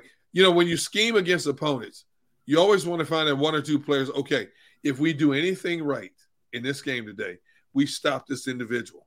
You could not stop Lawrence Taylor on the football field. I agree with you. Well said. Well said. Um, all right, you get uh you get first crack here, Derrick. If you want to go uh corner, it's all yours, my friend. Woo! All right. Again, uh, on my list, I had a list of six. All right. Aeneas W- Williams, Oh. Willie Willie Brown, Charles Woodson, Mike Haynes, and Rod Woodson. But for me, whether you agree with it or not, Deion Sanders was the best cover corner that ever played in the National Football League. Deion Sanders will tell you, I'm not paid to tackle, I'm paid to cover.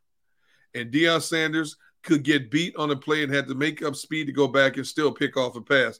Deion Sanders had 53 career interceptions and returned nine for touchdowns. Mm-hmm. As good as he was at playing corner, he was also a lethal threat Yeah. in the return game as well. You know, I look at Deion Sanders and I said he was a hired assassin to play cornerback. He played for five different teams in his career, and he excelled with every team he played for. Um, this dude, he won two Super Bowls. He was an eight-time Pro Bowler, six-time first-team All-Pro, um, first ballot Hall of Famer. Deion Sanders could do it all. He could run with anybody, step for step. You know, we always talk about these these gazelles in the National Football League now. I believe if Deion Sanders was in his prime right now, he could run with anybody in the National Football League, and that includes Tyreek Hill. Mm. Now, Tyreek Hill might get him, but Deion had that kind of speed. He had that ability to cut on a dime.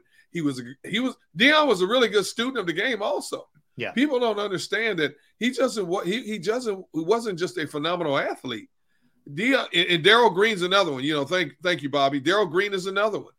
You know, Darrell Green was a guy the man was still running the sub four five forty when he was in his early 40s. Mhm.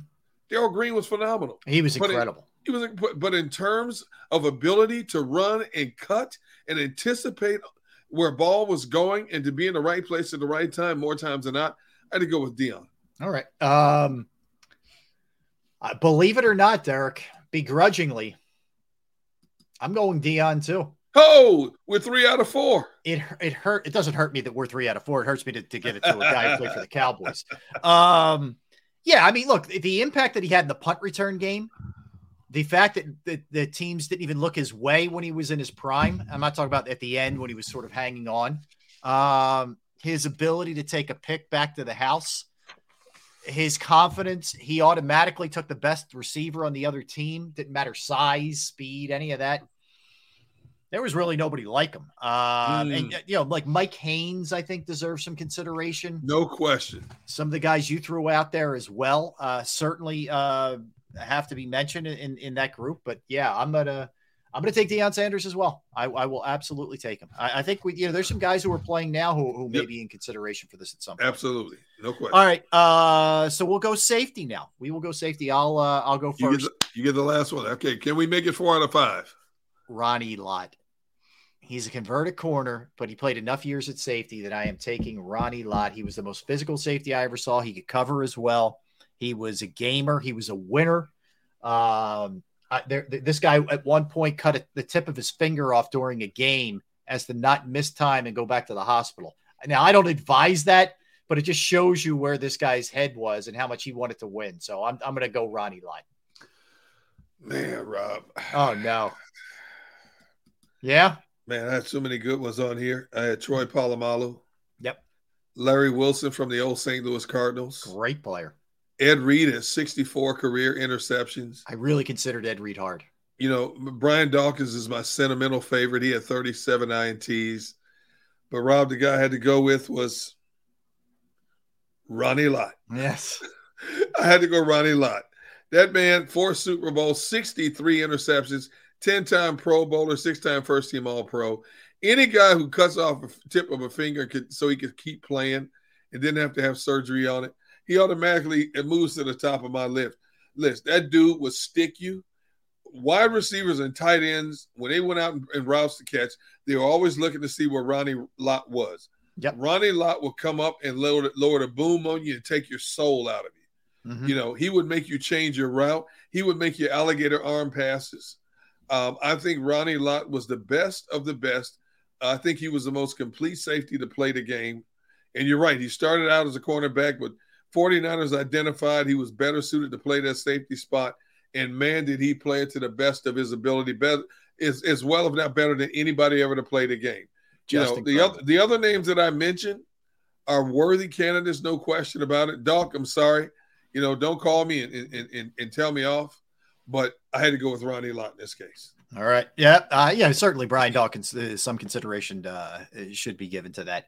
Hey, let me throw this one at you. It's not a big deal according to the Jets, but Aaron Rodgers tweaked his calf. Uh, he is not you know taking part in some of the uh, any of the drills here that they're they're going through with their OTAs. They expect them back quickly. So no Aaron Rodgers today on the field. Well, he was there the first day, tweaked the cap. That's right. When you when you was 39, 40 years old, Yes, you, you, you, those little things creep up on you. You're not you're not in your twenties anymore. I hear you. Trust Uh, me. Yeah. If, if Aaron Rodgers doesn't throw another ball in the entire spring session, I don't think the Jets will complain one iota because they have him in a Jets uniform right now. That is correct, sir. All right, let's come back. Uh, we'll hit a couple things. We got the Celtics heat tonight. We have birthdays. Uh, we have an A's uh, longtime broadcaster fired, and we'll we'll discuss that. Wait, wait. I got one more for you. Oh, oh, sorry. What was the other one? Lamar Jackson gets his money, but decides that, eh, I'm not going to be a part of the workouts right now. What's your Yeah. thoughts on that? I think he's gonna. Uh, yeah, I think I think they're saying he'll be around tomorrow. I don't know. I, I don't understand how you're not there from day one. I, I don't know. I don't know. I don't understand it. But I, you know what it does? It makes me glad that the Eagles have Jalen Hurts. I agree. That's what, that's what it does Uh, for me. unless unless you have a medical emergency, a death in the family, you're the leader of that franchise. Yeah. You got what you wanted. You pouted and pouted because you didn't get your money. The Ravens finally cave in and give you everything you want. You're the face of that franchise. You lead by example. Even if if you're if you're not throwing, you should be there with your teammates, your guys, because you have new guys in there as well and just get to know them a little bit. But maybe maybe you have a relationship with a lot of these guys uh, before they even got here. You know, college ball, somewhere else in life. But as the leader of that franchise, you should at least show up and be a part of what's going on. If you're not, if nothing else, in the physical sense, if you're not practicing, I, I don't get why he's not there because I haven't Yeah. seen anything that says there's something going on in the family that keep that prevents him from being there. Yeah, I think it's mandatory, even though it's voluntary. I think it's mandatory. You need to be there as a show of support. Yeah, I hear you. Two one. five- Well, I, I'll tell you what we could do. Let, let's we'll dig into that a little bit when, when we come back to A little bit more. All right, let's get a quickie in. Uh, Derrick, we'll come back. Uh, and like I said, we'll discuss all those things. We got a pretty good birthday and, killer movies. Yeah, yeah. Kill killer movies. So we'll do all that when we come back. Don't go anywhere. Month of. May, month of May. That's it. The greatest month ever. Uh, it's Derrick. I'm Rob. Uh, we are Sports Take, JAKIB Sports YouTube Network. I'm going to tell you about Razor technology right now. With threat oh. vectors evolving, it's more important to monitor all changes in your work environment and set up automated alerts for when something violates an existing policy. Get visibility into pivotal changes happening to your systems and networks with IT support from Razor Technology. Change management is an end to end solution for tracking changes across all the systems and networks your business administers so that it has transparency into who is making those changes with enough time to respond and take corrective action if necessary. An unauthorized user, device, or application doesn't need very long to cause serious financial and reputational damage to an organization by altering, damaging, or stealing sensitive data. That's why Razor Technology uses real-time change detection to collect uh, to catch malicious actors in minutes, not days or weeks. Contact Razor Technology today to learn how our managed IT services can protect and enhance your business. Give them a call 61 uh, it's 866 797 3282 866 797 3282 or online at razor-tech.com. That's razor-tech.com.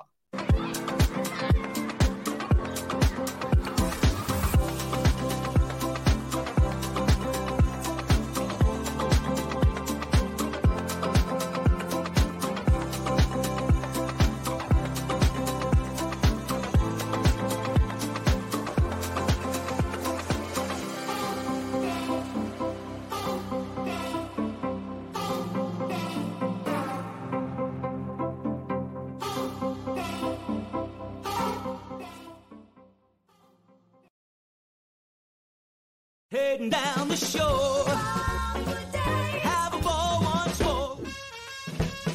Here, imaginations run wild and time stands still. Because here, you can find the best of the Jersey Shore all on one five mile island. So leave the old you behind and get lost in the woods.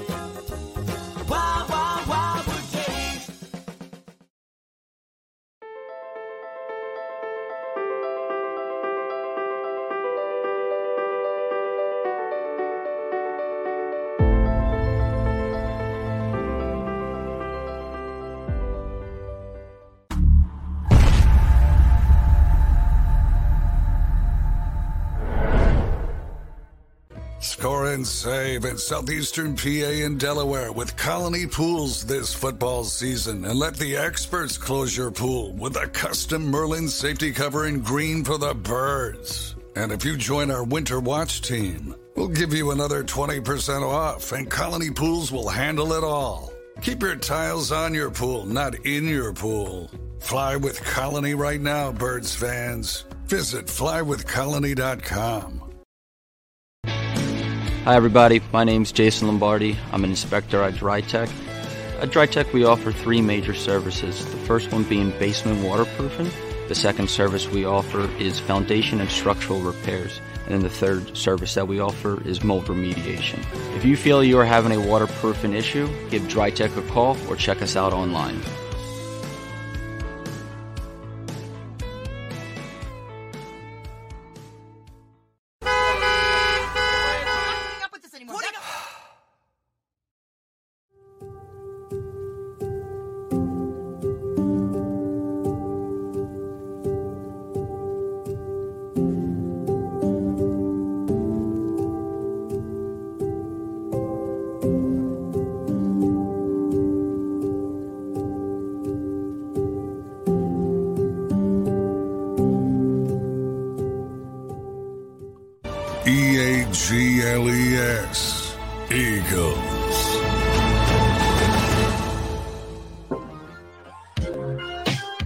Back. Yeah, final segment of the show. It has gone fast today, as usual. Uh, we are Sports Take, JAKIB Sports YouTube Network, Derrick Gunn, and Rob Ellis. All right, I wanted to, to hit you with this, Gunner. Uh, you know, on, on a little more of a serious note here. Um, but the longtime A's broadcaster, his name's Glenn Kuiper.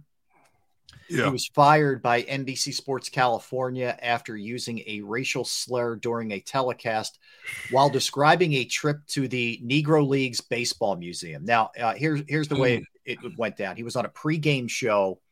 Uh, the A's were playing Kansas City, the Royals, and Kuiper talked about a trip to the museum with colleague Dallas Braden, but seemingly mispronounced the word Negro. You can infer what what was said. Okay making it sound like a racial slur. And following an internal review, the decision has been made uh, for NBC Sports California to end its relationship with Glenn Kuiper effective immediately. Uh, we thank him for his, you know, the usual stuff, contributions and all that. So um, he immediately apologized on the air after he said it. Um, said it didn't come out quite the way I wanted it to. He later issued a statement through the network when he was suspended saying, I, I could not be more sorry and horrified by what I said. I hope you'll accept my sincerest apologies. Um, it- you know, and, and then he went on to say, please know racism is no way part of me. It has never been, never will be. I appreciate the Negro League Museum president, Bob Kendrick, and A's great Dave Stewart's public support of me. And in light of this, I'm an honest, caring, honorable man, respectful husband, father, who would never disparage, uh, never say a disparaging word about anybody, those who know me best, and, you know, et cetera. Um, so he's he's out. I'm, I'm curious your thoughts. Um, I heard I heard the comment that he made. He was talking at a very fa- fast fast pace. The word slips out. It is a word that has been a lightning rod in our society for a long, long time. Yep. Uh, rappers made the word popular in their lyrics, and it confused a lot of people in terms of how they could say it, when they could say it, and basically should they even say it. Yep. Um, and when the word is is is mentioned and spoken, it causes immediate reaction. And NBC Sports Bay Area took an immediate definitive reaction to try to douse the flame. Um, the fact that I don't know anything about this guy, never met him, don't know anything about him. The fact that of all people, Dave Stewart and the Negro League uh, Association backed him and supported him should have given him some type of breathing room. But unfortunately, it, it did not because those people know him. They know his character. They know what kind of guy he is. They've been around him a long time. Uh, it's unfortunate that it was said, but uh, also when it is said, especially in a corporate world, um, it forces a decision maker's hand.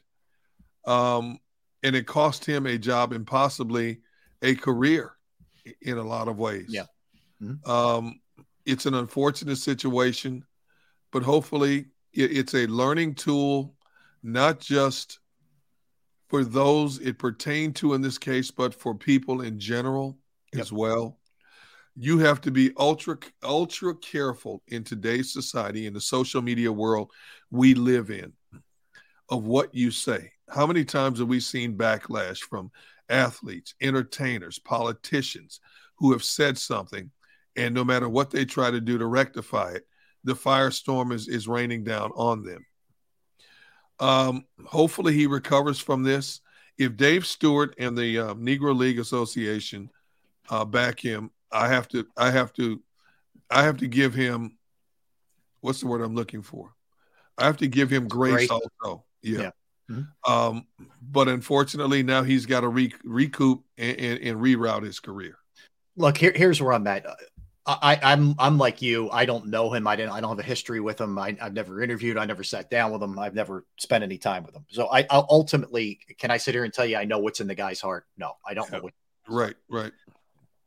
I listened to it several times just to be able to do my homework and be educated on it. Uh, and it sounds like he he simply misspoke. Okay, it's an- Right. we know the implications of the word. Uh, we know the seriousness of the word, and uh, I, to say I'm shocked, I'm not shocked that this happened. Uh, but I, it it seemed to me like the guy made an honest mistake, um, and I thought with the backing of Dave Stewart and and the Negro League Museum that he would get a second chance, and he did. And there, there's there's a piece of me that feels for him, uh, but not knowing him well enough to know exactly what goes on with this this individual. Uh, You know, I, I can't I can't go 100 percent to the mat for him either, but it, it did it did seem like a genuine slip of the tongue. Um, so that, that's kind of where it is. It's it's a Yeah, yeah. all around. It's tough. It's tough.